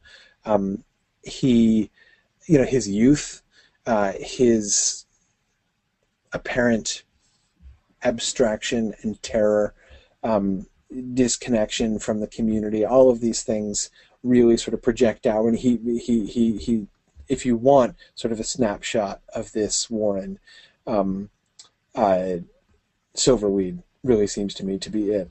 Yeah, Kim, I don't even remember how many times I read this book before I was like, holy crap, Silverweed. Of course, Silverweed. Um, it took me forever to get that. anyway, um, I'm a little slow on the uptake sometimes. But let's let's look at his poem. Well, no, more importantly, let's listen to his poem. the wind is blowing blowing over the grass. It shakes the willow catkins, the leaves shine silver. Where are you going, wind? Far, far away, over the hills, over the edge of the world. Take me with you, wind, high over the sky. I will go with you. I will be rabbit of the wind, into the sky, the feathery sky, and the rabbit. The stream is running, running over the gravel, through the brook lime, the kingcups, the blue and gold of spring. Where are you going, stream? Far, far away, beyond the heather, sliding away all night. Take me with you, stream, away in the starlight. I will go with you. I will be rabbit of the stream, down through the water, the green water, and the rabbit. In autumn the leaves come blowing, yellow and brown. They rustle in the ditches, they tug and hang on the hedge. Where are you going, leaves? Far, far away, into the earth we go, with the rain and the berries. Take me, leaves, oh take me on your dark journey. I will go with you. I will be rabbit of the leaves, in the deep places of the earth, the earth and the rabbit. Frith lies in the evening sky. The clouds are red about him. I am here, Lord Frith. I am running through the long grass. Oh, take me with you, dropping behind the woods, far away to the heart of the light, the silence.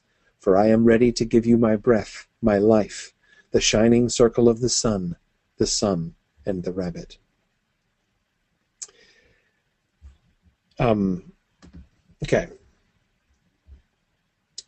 The song is the poem is described as having um, an arresting fascination. His voice has an arresting fascination, and the rhythm of it enters into his hearers, uh, is described as entering into his hearers, um, at which point they all become silent throughout the burrow.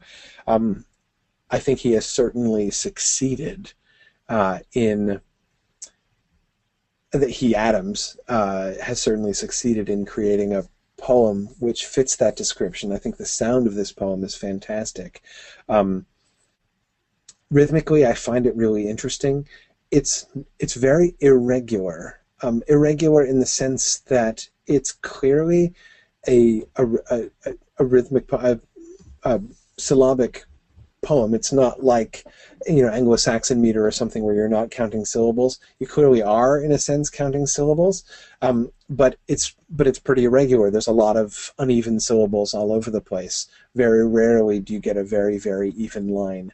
Um, um, you know, again, I think of that um, line from Tolkien's Nimrodel poem, which is just the line I always think of when I want to illustrate a perfectly regular meter, and cursed the faithless ship that bore him far from Nimrodel.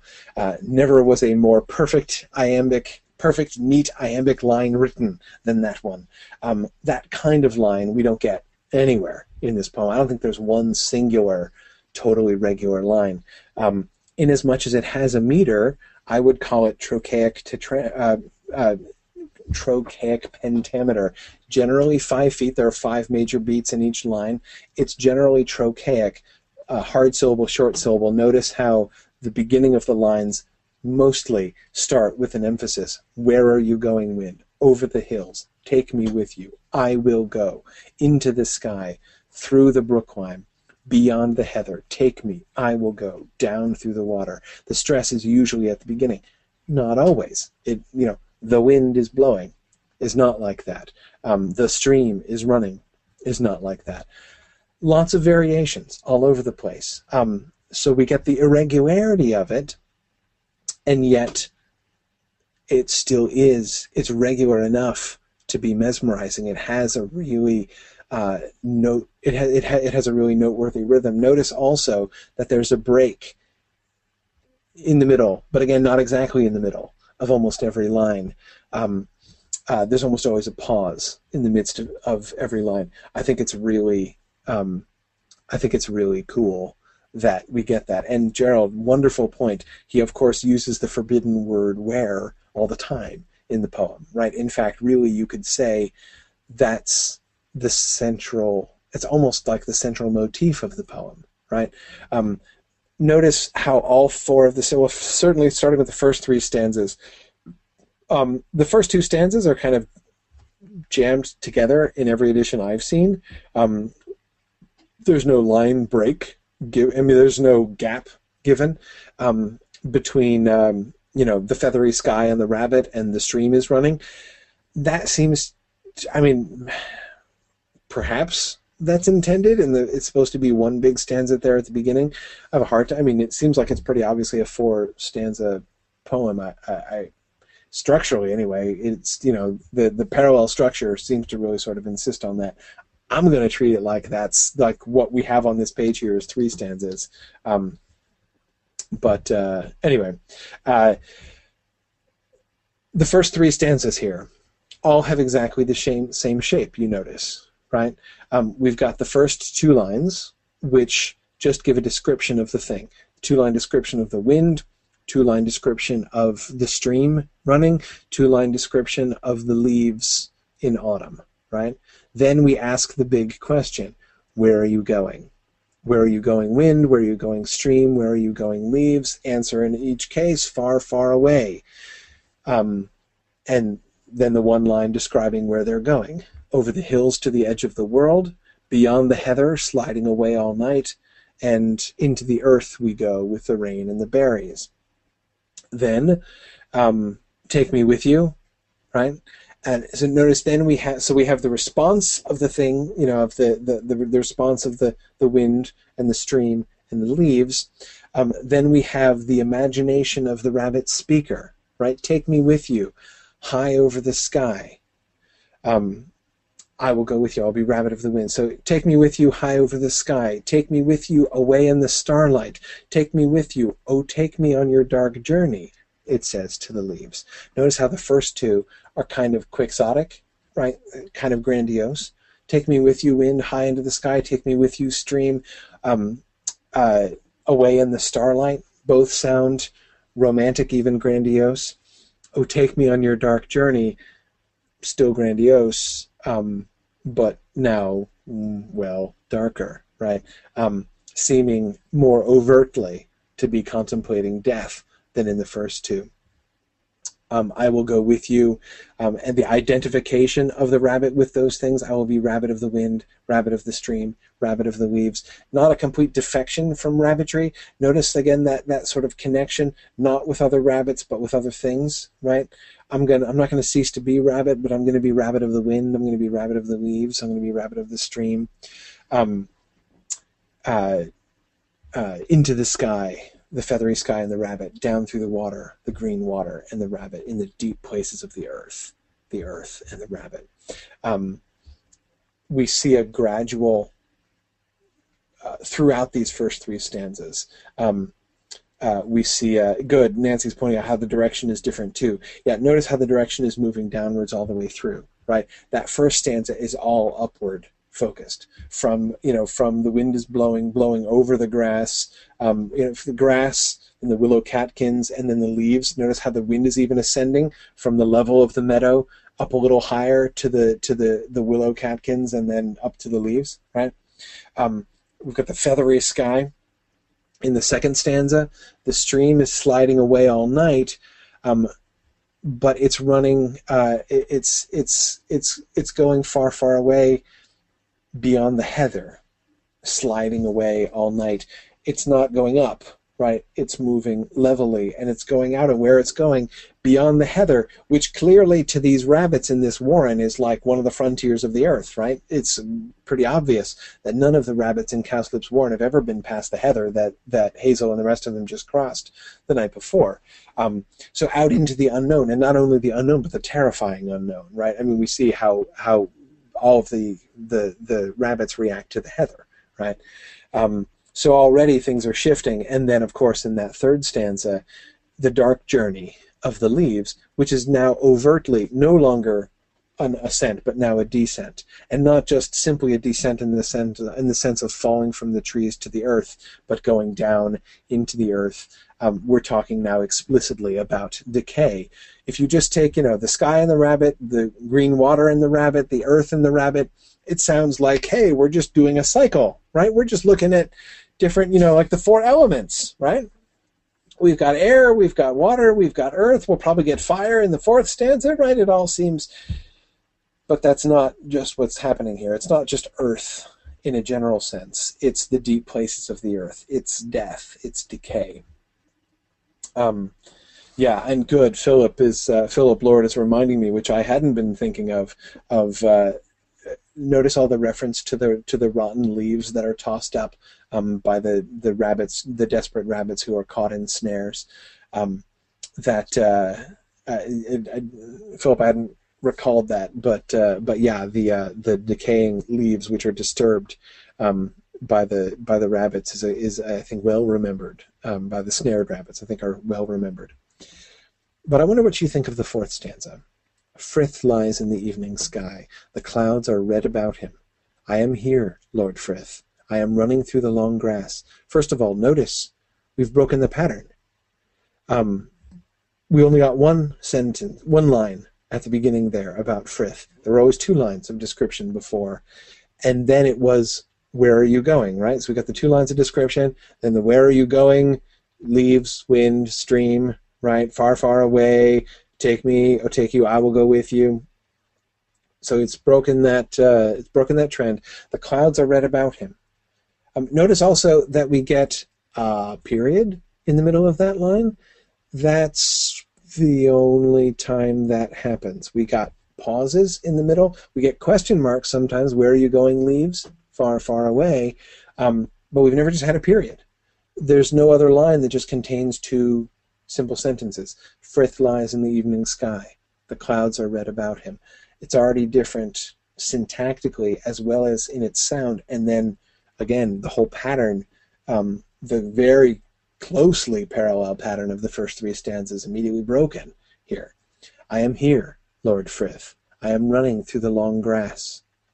I am here. Not where are you going, Lord Frith? Which again we think, okay, so we're skipping a line, but next comes where are you going, right? No, we don't get where are we where are you going? We have I am here. Um, I am here. I am running through the long grass. Oh, take me with you, dropping behind the woods, far away to the heart of the light, the silence. Notice how this appeal, oh, take me with you, um, combines. Notice this is where we that that used to be only one sentence in the previous pattern. Take me, O leaves, O take me on your dark journey. Um, now we get the two lines, right? Um, and he doesn't respond. Frith doesn't respond. Far, far away into the earth we go with the rain and the berries. That's what the leaves say, right? um, instead, the far away is included in the appeal. I know that you're going far away. You don't have to tell me you're going far away. And, and notice how he describes his journey and how it contains almost all of those other elements, right? Dropping behind the woods, it's descending, right? Far, far away to the heart of the light, the silence. It's not the dark journey, it's to the light, right? But also to the silence. For I am ready to give you my breath, my life. I've don't think no there's no other place where we get a pause. We've had pauses. They're generally towards the middle. That pause nearly at the end of the line, for I am ready to give you my breath, my life. we haven't had. It's a different rhythm. The shining circle of the sun, the sun, and the rabbit. Notice he doesn't say, I shall be rabbit of the sun. Um, because he's he offers himself up to it. He doesn't just offer himself to enter into a kind of community with it, right? Take me with you. I will be rabbit of the wind. I will be rabbit of the leaves, right? Maybe I can join into community with you. Um, he's not saying that to Lord Frith, right? Um, the shining circle of the sun, the sun and the rabbit doesn't say he's going to be rabbit of the sun.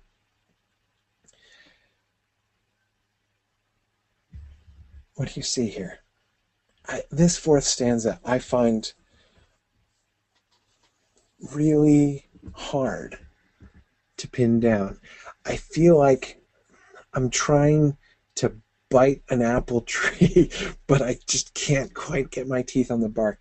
Um, that is, I think this is a fascinating combination of things. Um, Sarah Lagarde says the entire poem is a reflection on a death wish. Yes, yes, yes, to some extent. It's this desperate desire to escape, um, even to escape into death, to follow the leaves on their dark journey into the earth, to go with the stream through the heather into the unknown, in the darkness and, and in the starlight. Remember, in the starlight is a little more threatening to rabbits than to humans. Sort of yes and no. To some extent, the rabbits are, of course, much less helpless out in the dark than human beings are. Um, they can see much better, and their other senses are much more acute. So, the dark, uh, you know, the darkness outside is much. But then again, there are a lot more pred- predators out there at night, and so it's very dangerous to be out there. Um, so again, what that image conveys. we have to contextualize it in the Lapine uh, fr- framework that, again, you know, the story has been building for us. But that last stanza, is there hope in that? The willingness to, the offering of his life, of his breath to the sun, to Frith, to be taken into the heart of light, that's got to be a good thing, doesn't it? Better than the dark journey? Is he turning away from that? Is there an impulse? Towards i mean frith is clearly the uh, you know the the divine figure within their mythology. Um, but i love the point who was it? Gerald michael the point that you were making about the ambivalence of that symbol the shining circle of the sun.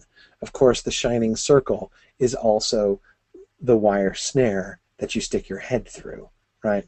Um, uh, so yeah, I mean, you're absolutely right about that, Gerald. Um, it's the sun, but it's also the snare. It's also death. Um, um, yeah, Lee says it's hard to believe that Silverweed believes in Frith. Yeah, I hear you. But at the same time, I don't know. Who's he listening to? That introduction of Silverweed, I wanted to make sure that we read that, not only because of the connection with Fiver, which I think is, is, is clearly a really important element here, but the fact that we are presented Silverweed. It's different from the shapes. It's different from the like ritual dancing motions that they do to greet each other. It's different from the singing to their babies, which again, what a marvelous thing, right? To have a mother singing to her young, but yet present that as this horrifying thing, like, oh my gosh, what are they doing? Singing to their young. Um, again, it's, it's just, I think it's so awesome the way that, uh, it, to me, the reactions that I think that uh, we as readers are sort of have been, I believe, successfully prompted to have towards these moments um, is to me just so, such a wonderful testimony of how of how Adams has succeeded at this point uh, in the in the in the book in bringing us into the into the the rabbit worldview. But anyway, um, he's not just an artist. They talk about him like an artist right? You know, remember the things that they're saying. They're like, oh, his ideas have have uh, developed quite a following, or it makes you sound like you're going to hear a philosopher, right? You're going to hear, you know, somebody who's got an agenda. Silverweed doesn't have an agenda, right? First of all, he's he's he's he's you know he's he's young. He's barely even a, he's barely even an adult. Um, but that image that we get, he's he's listening to something else. He's perceiving things that other people can't see.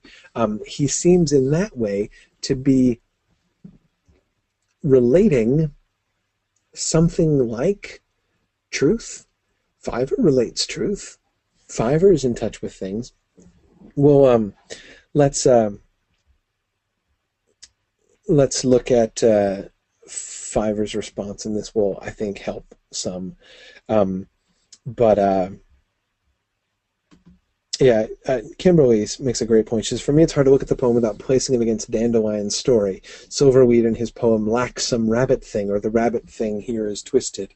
Yeah, yeah, I, I think that that's that's that's really important. I mean, we it's the it's the direct counterpart to Dandelion's story, right? Um, the you know Hazel and his companions have a have a storyteller, right? Um, who's really good, who's really unusually good, and it's Dandelion. Mm, Cowslip's people have a storyteller too that they think is really exceptional, and it's Silverweed, and they both are trying to impress the others. Um, the correspondence there, I think, is really clear. Um, yeah, Kay. Oh, what, what, what an interesting way to think about it, Kay. Kay says, in this stanza, the rabbit is abandoning his cunning and explicitly saying, Here I am, come get me. Yes. But Kay, how poignant is it? Is it is that? Isn't it? I mean, it's it's not just.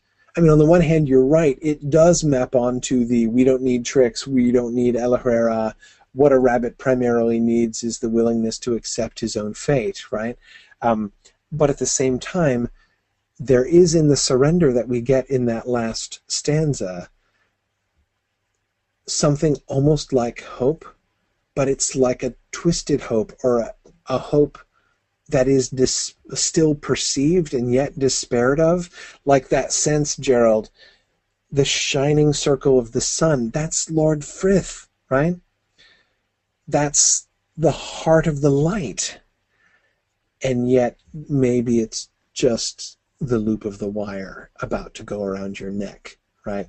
Um, maybe to submit to the one is just as good or just as bad as submitting to the other. The way that what seems to me to be a genuine glimpse of hope, a genuine turning. And I, I, I, I, I take it as a turning. The reason I spend so much time looking at the structure of the poem is not just be I mean anytime a poem has that much structure. I mean the the the really intricate parallelism of those first three stanzas are about as clear an indication as a poem can give you, right? This is important. Pay attention to this, and especially when you've got that three times and then a fourth time, and and the the the that structure, um, you know, gets all dissolved, not all dissolved, all mixed around the fourth time. We've got to pay attention to that, right?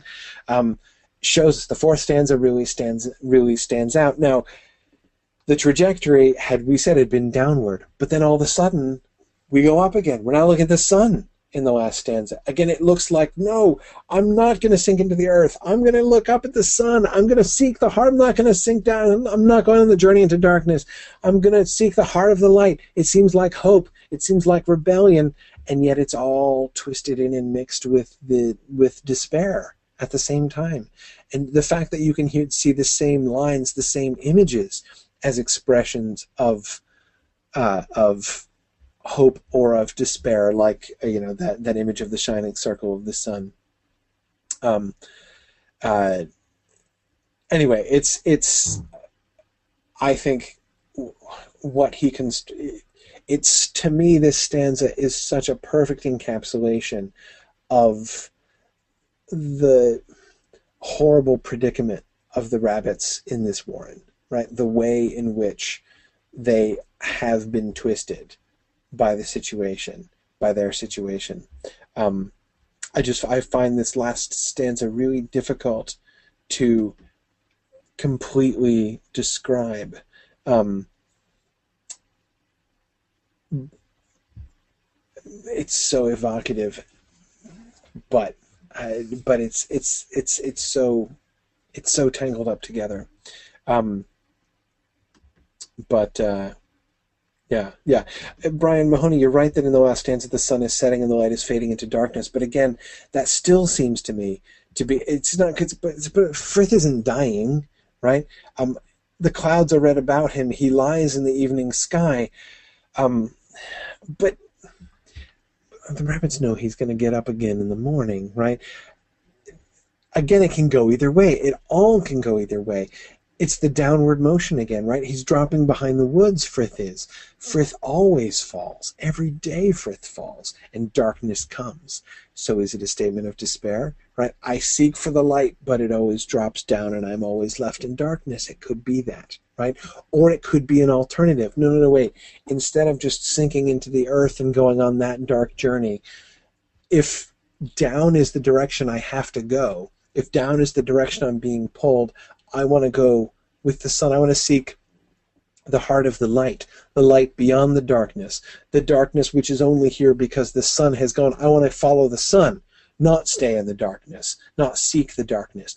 It could be taken as a desire of hope, and yet it's so confounded with the despair with which the rest of the poem is full um, that. Uh, yeah, and Emily very well reminded, Emily Strand recalls to us that uh, the despair is especially is, is, is very anti-rabbit, she says, very far from those gifts the Lord Frith gave to El Ahrairah's bottom. Um, absolutely. Um, th- this makes it abhorrent to both Hazel's clan and by now the reader. Remember, even just the melancholy, the sadness of these rabbits seemed profoundly unrabbit-like. Right? Terror is a normal rabbit experience. Right? Um, uh, you know, sort of general alarm and fearfulness, like the you know the certain knowledge that there are you know you are surrounded by enemies, all of whom are going to try to kill you and who might swoop down and kill you at any second. That knowledge, that reality, is part of the rabbit world, but the melancholy of these rabbits is profoundly unrabbit-like. Um, yeah, Kimberly, I was thinking too of Fiver's inside of the field covered with blood when we get the red clouds around Frith in the evening sky. Um, absolutely, it's almost like he's getting a glimpse of the same kind of thing. Um, not applied in the same way, of course, but um, yes, yes, they've forgotten the promise that the species will survive. Uh, Philip says. Um, anyway, uh, I'd I've kept you plenty of time today. Let me at least. Um, we're not going to quite finish with uh, this section today, but we'll have done the most of it. Let me let me look about having looked at the poem here.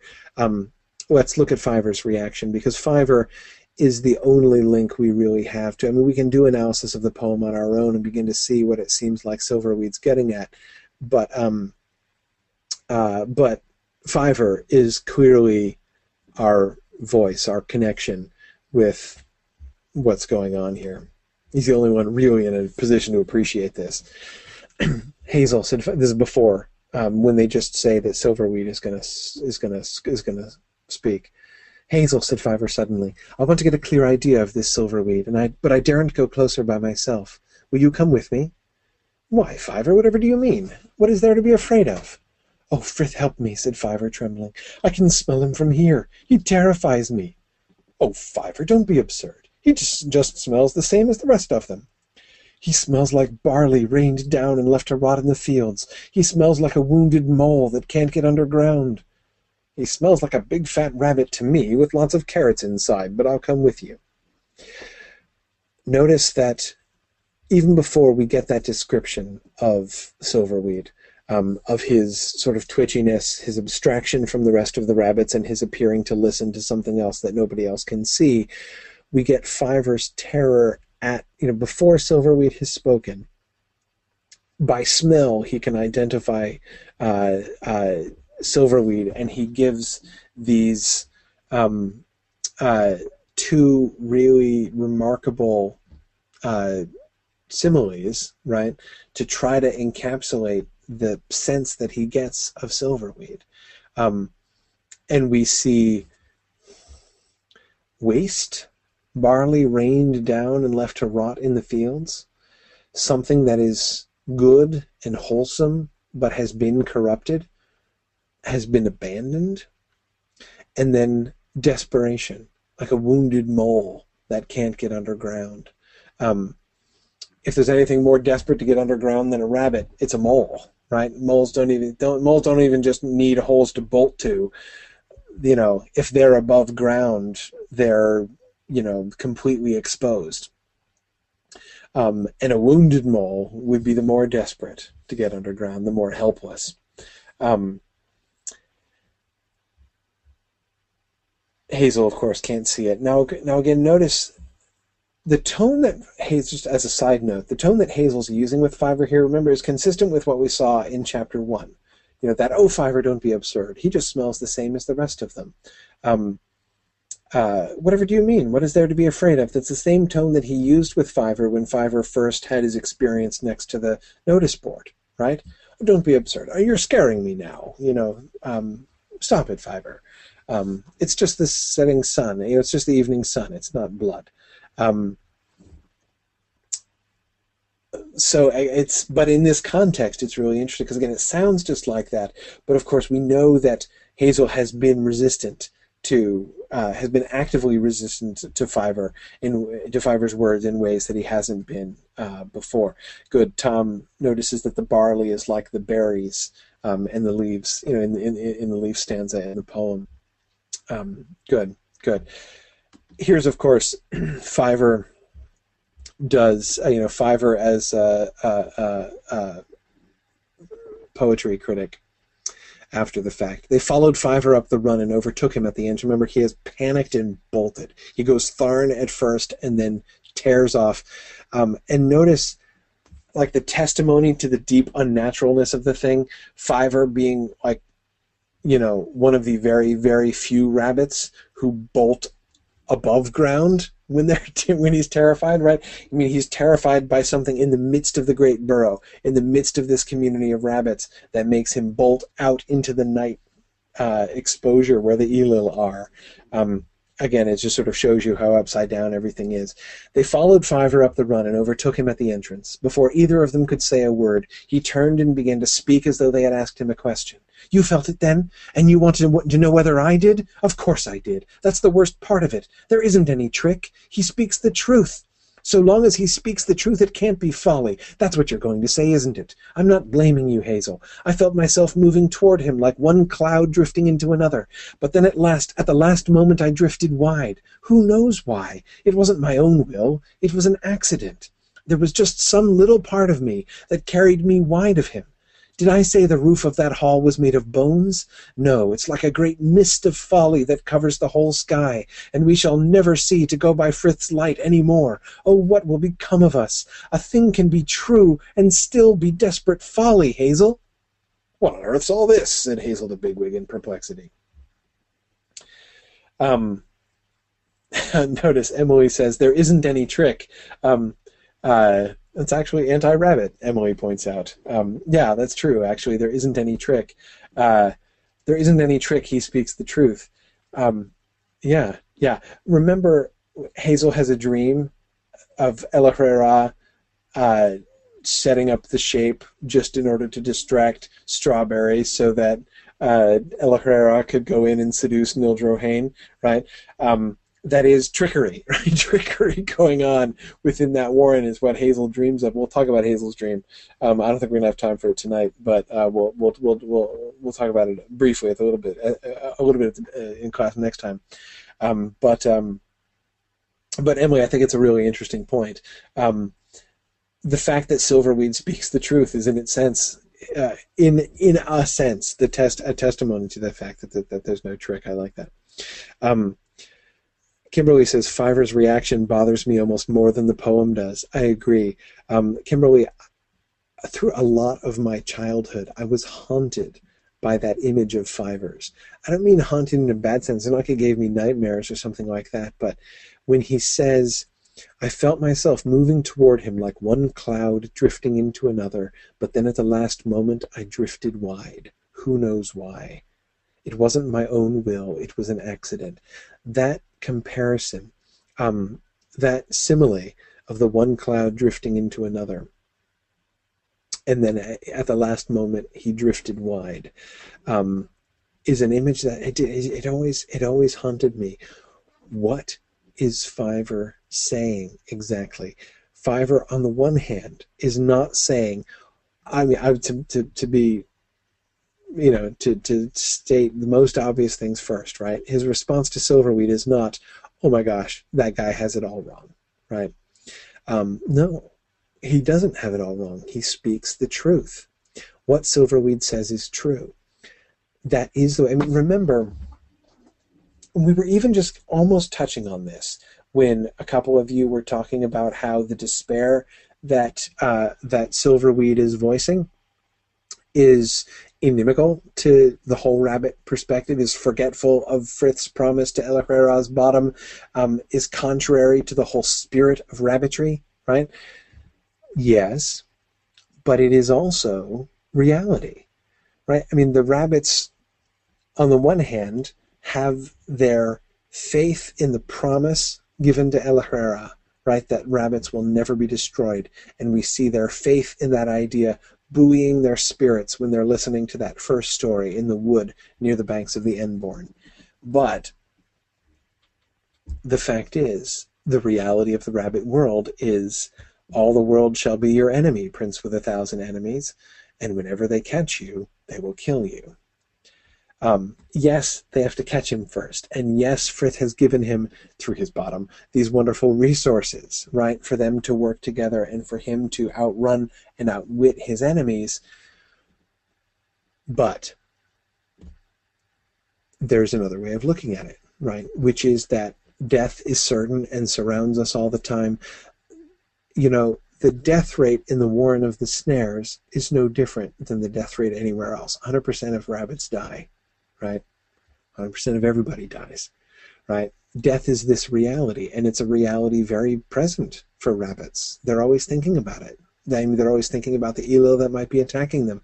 They, do, you know, how unnatural it is just to waltz right out of the hole into the field because there could be an owl right there. There could be a could be a stoat just waiting right outside the hole. Especially since the holes are so obvious, you could drive a hrududu down them, uh, as uh, as Bigwig points out.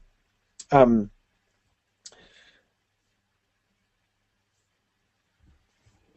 So you can look at it either way, right? Silverweed is right. Yeah, yeah. Um, you might as well be rabbit of the leaves, right? You might as well go down on the dark journey with the leaves. You're gonna anyway, one way or another. Um, uh, but resignation to their lot, right? Acceptance of their fate is fundamentally not a rabbit characteristic it doesn't change the fact that the fate that they have, I mean, their life, their position is a tenuous one. Um, and all the world is their enemy, and whenever they catch you, they will kill you. He sees all that. A thing can be true and still be desperate folly. Um, it's folly, it's foolishness to live there the way that they do. Um, awareness of death, awareness of threat, even awareness of the certainty of death mm-hmm. is one thing, but it's very different. Um, it's very different to be resigned to that, to embrace it, to accept it, to turn yourself towards it, to be looking downwards into the earth, um, to be, you know, uh, to be wanting to go down with the sun and to sink into the earth like the leaves and to slide away like the stream across the heather into the deadly unknown. Um, uh, and therefore even potentially somewhat dubious perhaps to want to float away into the feathery air. Um, uh, yeah, Jeff says if uh, his circumstances could have been had been different, he could have been Silverweed. Yes, Yes, he could have. He could have. Um, he felt himself moving toward him like one cloud drifting into another. The two of them are alike. They're both clouds, right? And why clouds? Because when two clouds come together, it's not like two rabbits meeting in the Great Burrow, like when the rabbits had their did their meeting thing, right? Um, and all of their nonverbal communication by which they all made friends with each other and understood, came to understand each other's minds. It's not like two rabbits meeting in the dark. When two clouds come together, they become one cloud, right? Um, that's the kind of likeness that he sees between himself and Silverweed. But he doesn't cease to be a cloud, but he drifts wide, and their their two clouds don't connect. Why not? He could have done, right? Um, was he in any different of a situation in the Sandleford Warren when he saw the doom approaching? Um, he responded. I mean, the the doom that was approaching there was no less certain than the Shining Wires, a good deal less so, in some sense. Um, or that is, the wires are a great deal less so. I mean, doesn't not all of them die, right? Um, he could have. He could. Yeah, exactly as Tom uh, Johnson says. He, he could have. He could have. Uh, he could have stayed there.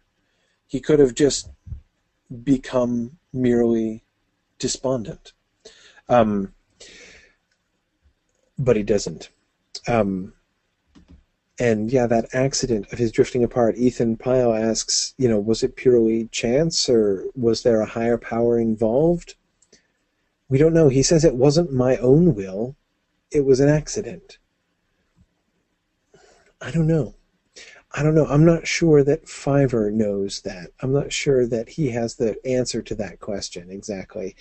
Um, we'll keep, we're going to keep watching Fiver and sort of Fiver's relationship to the unknown. Um, Kimberly asks, "Is Hazel the accident?" Um, yeah, you know, maybe. You know, uh, the difference between Silverweed and Fiver is uh, one has a big brother and the other one doesn't. Um, perhaps, perhaps. Um, yeah, I mean that certainly is a difference. Um, uh, you know, uh, that's because again, what would Fiver have done? Would Fiver have left the Warren the Sandleford Warren on his own? I don't know. He says that he's willing to. Um, um, he says that he's willing to go. He says that he's willing to um, to to go on. His, he's planning to go. He's going to go to the hills by himself, right? Um, but he wasn't talking that way in the Sandleford Warren. I mean, he didn't need to because Hazel was there. Um, he hadn't hit this split with Hazel yet, but um, uh, but I can't imagine it.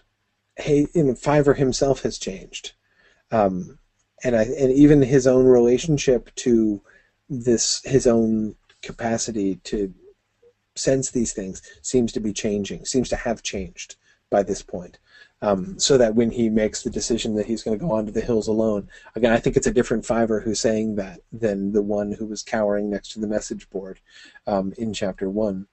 Um, yeah, Thomas, I agree. He seems seems like he was too paralyzed with fear in the Sandleford Warren to do anything without Hazel. I agree. I, I, that's why I can't see him leaving. Um, you know, he's he says to the three when Hazel brings him there that they need to go. Um, but I don't think he would have done it. Anyway, all right. I've kept you long enough tonight. Um, let me let you go. There are a few more things that I want to touch on before we move on. We will commence officially, being slightly behind, um, uh, next time. Of course, I want to be looking at Fiver's final assessment when fi- when Fiver sort of finally gives us the rest of the story, right? When he gives us the, you know, his what sounds like a pretty authoritative inter- interpretation of what happened in the Warren of the Snares and how it all fits together. Um, you know, there's some of the elements that I want to come back to and look at in conjunction with some of the things that we were looking at earlier today. Um, uh, but um, anyway, we'll do that at the beginning of next time, and then move on to part two on Watership. The first half of part two on Watership Down. Um, so uh, uh, I hope that you guys will enjoy the discovery of the hills next time, um, and uh, and I will I will look forward to talking to you guys next week. Week. So thanks. See you guys next Wednesday. Good night.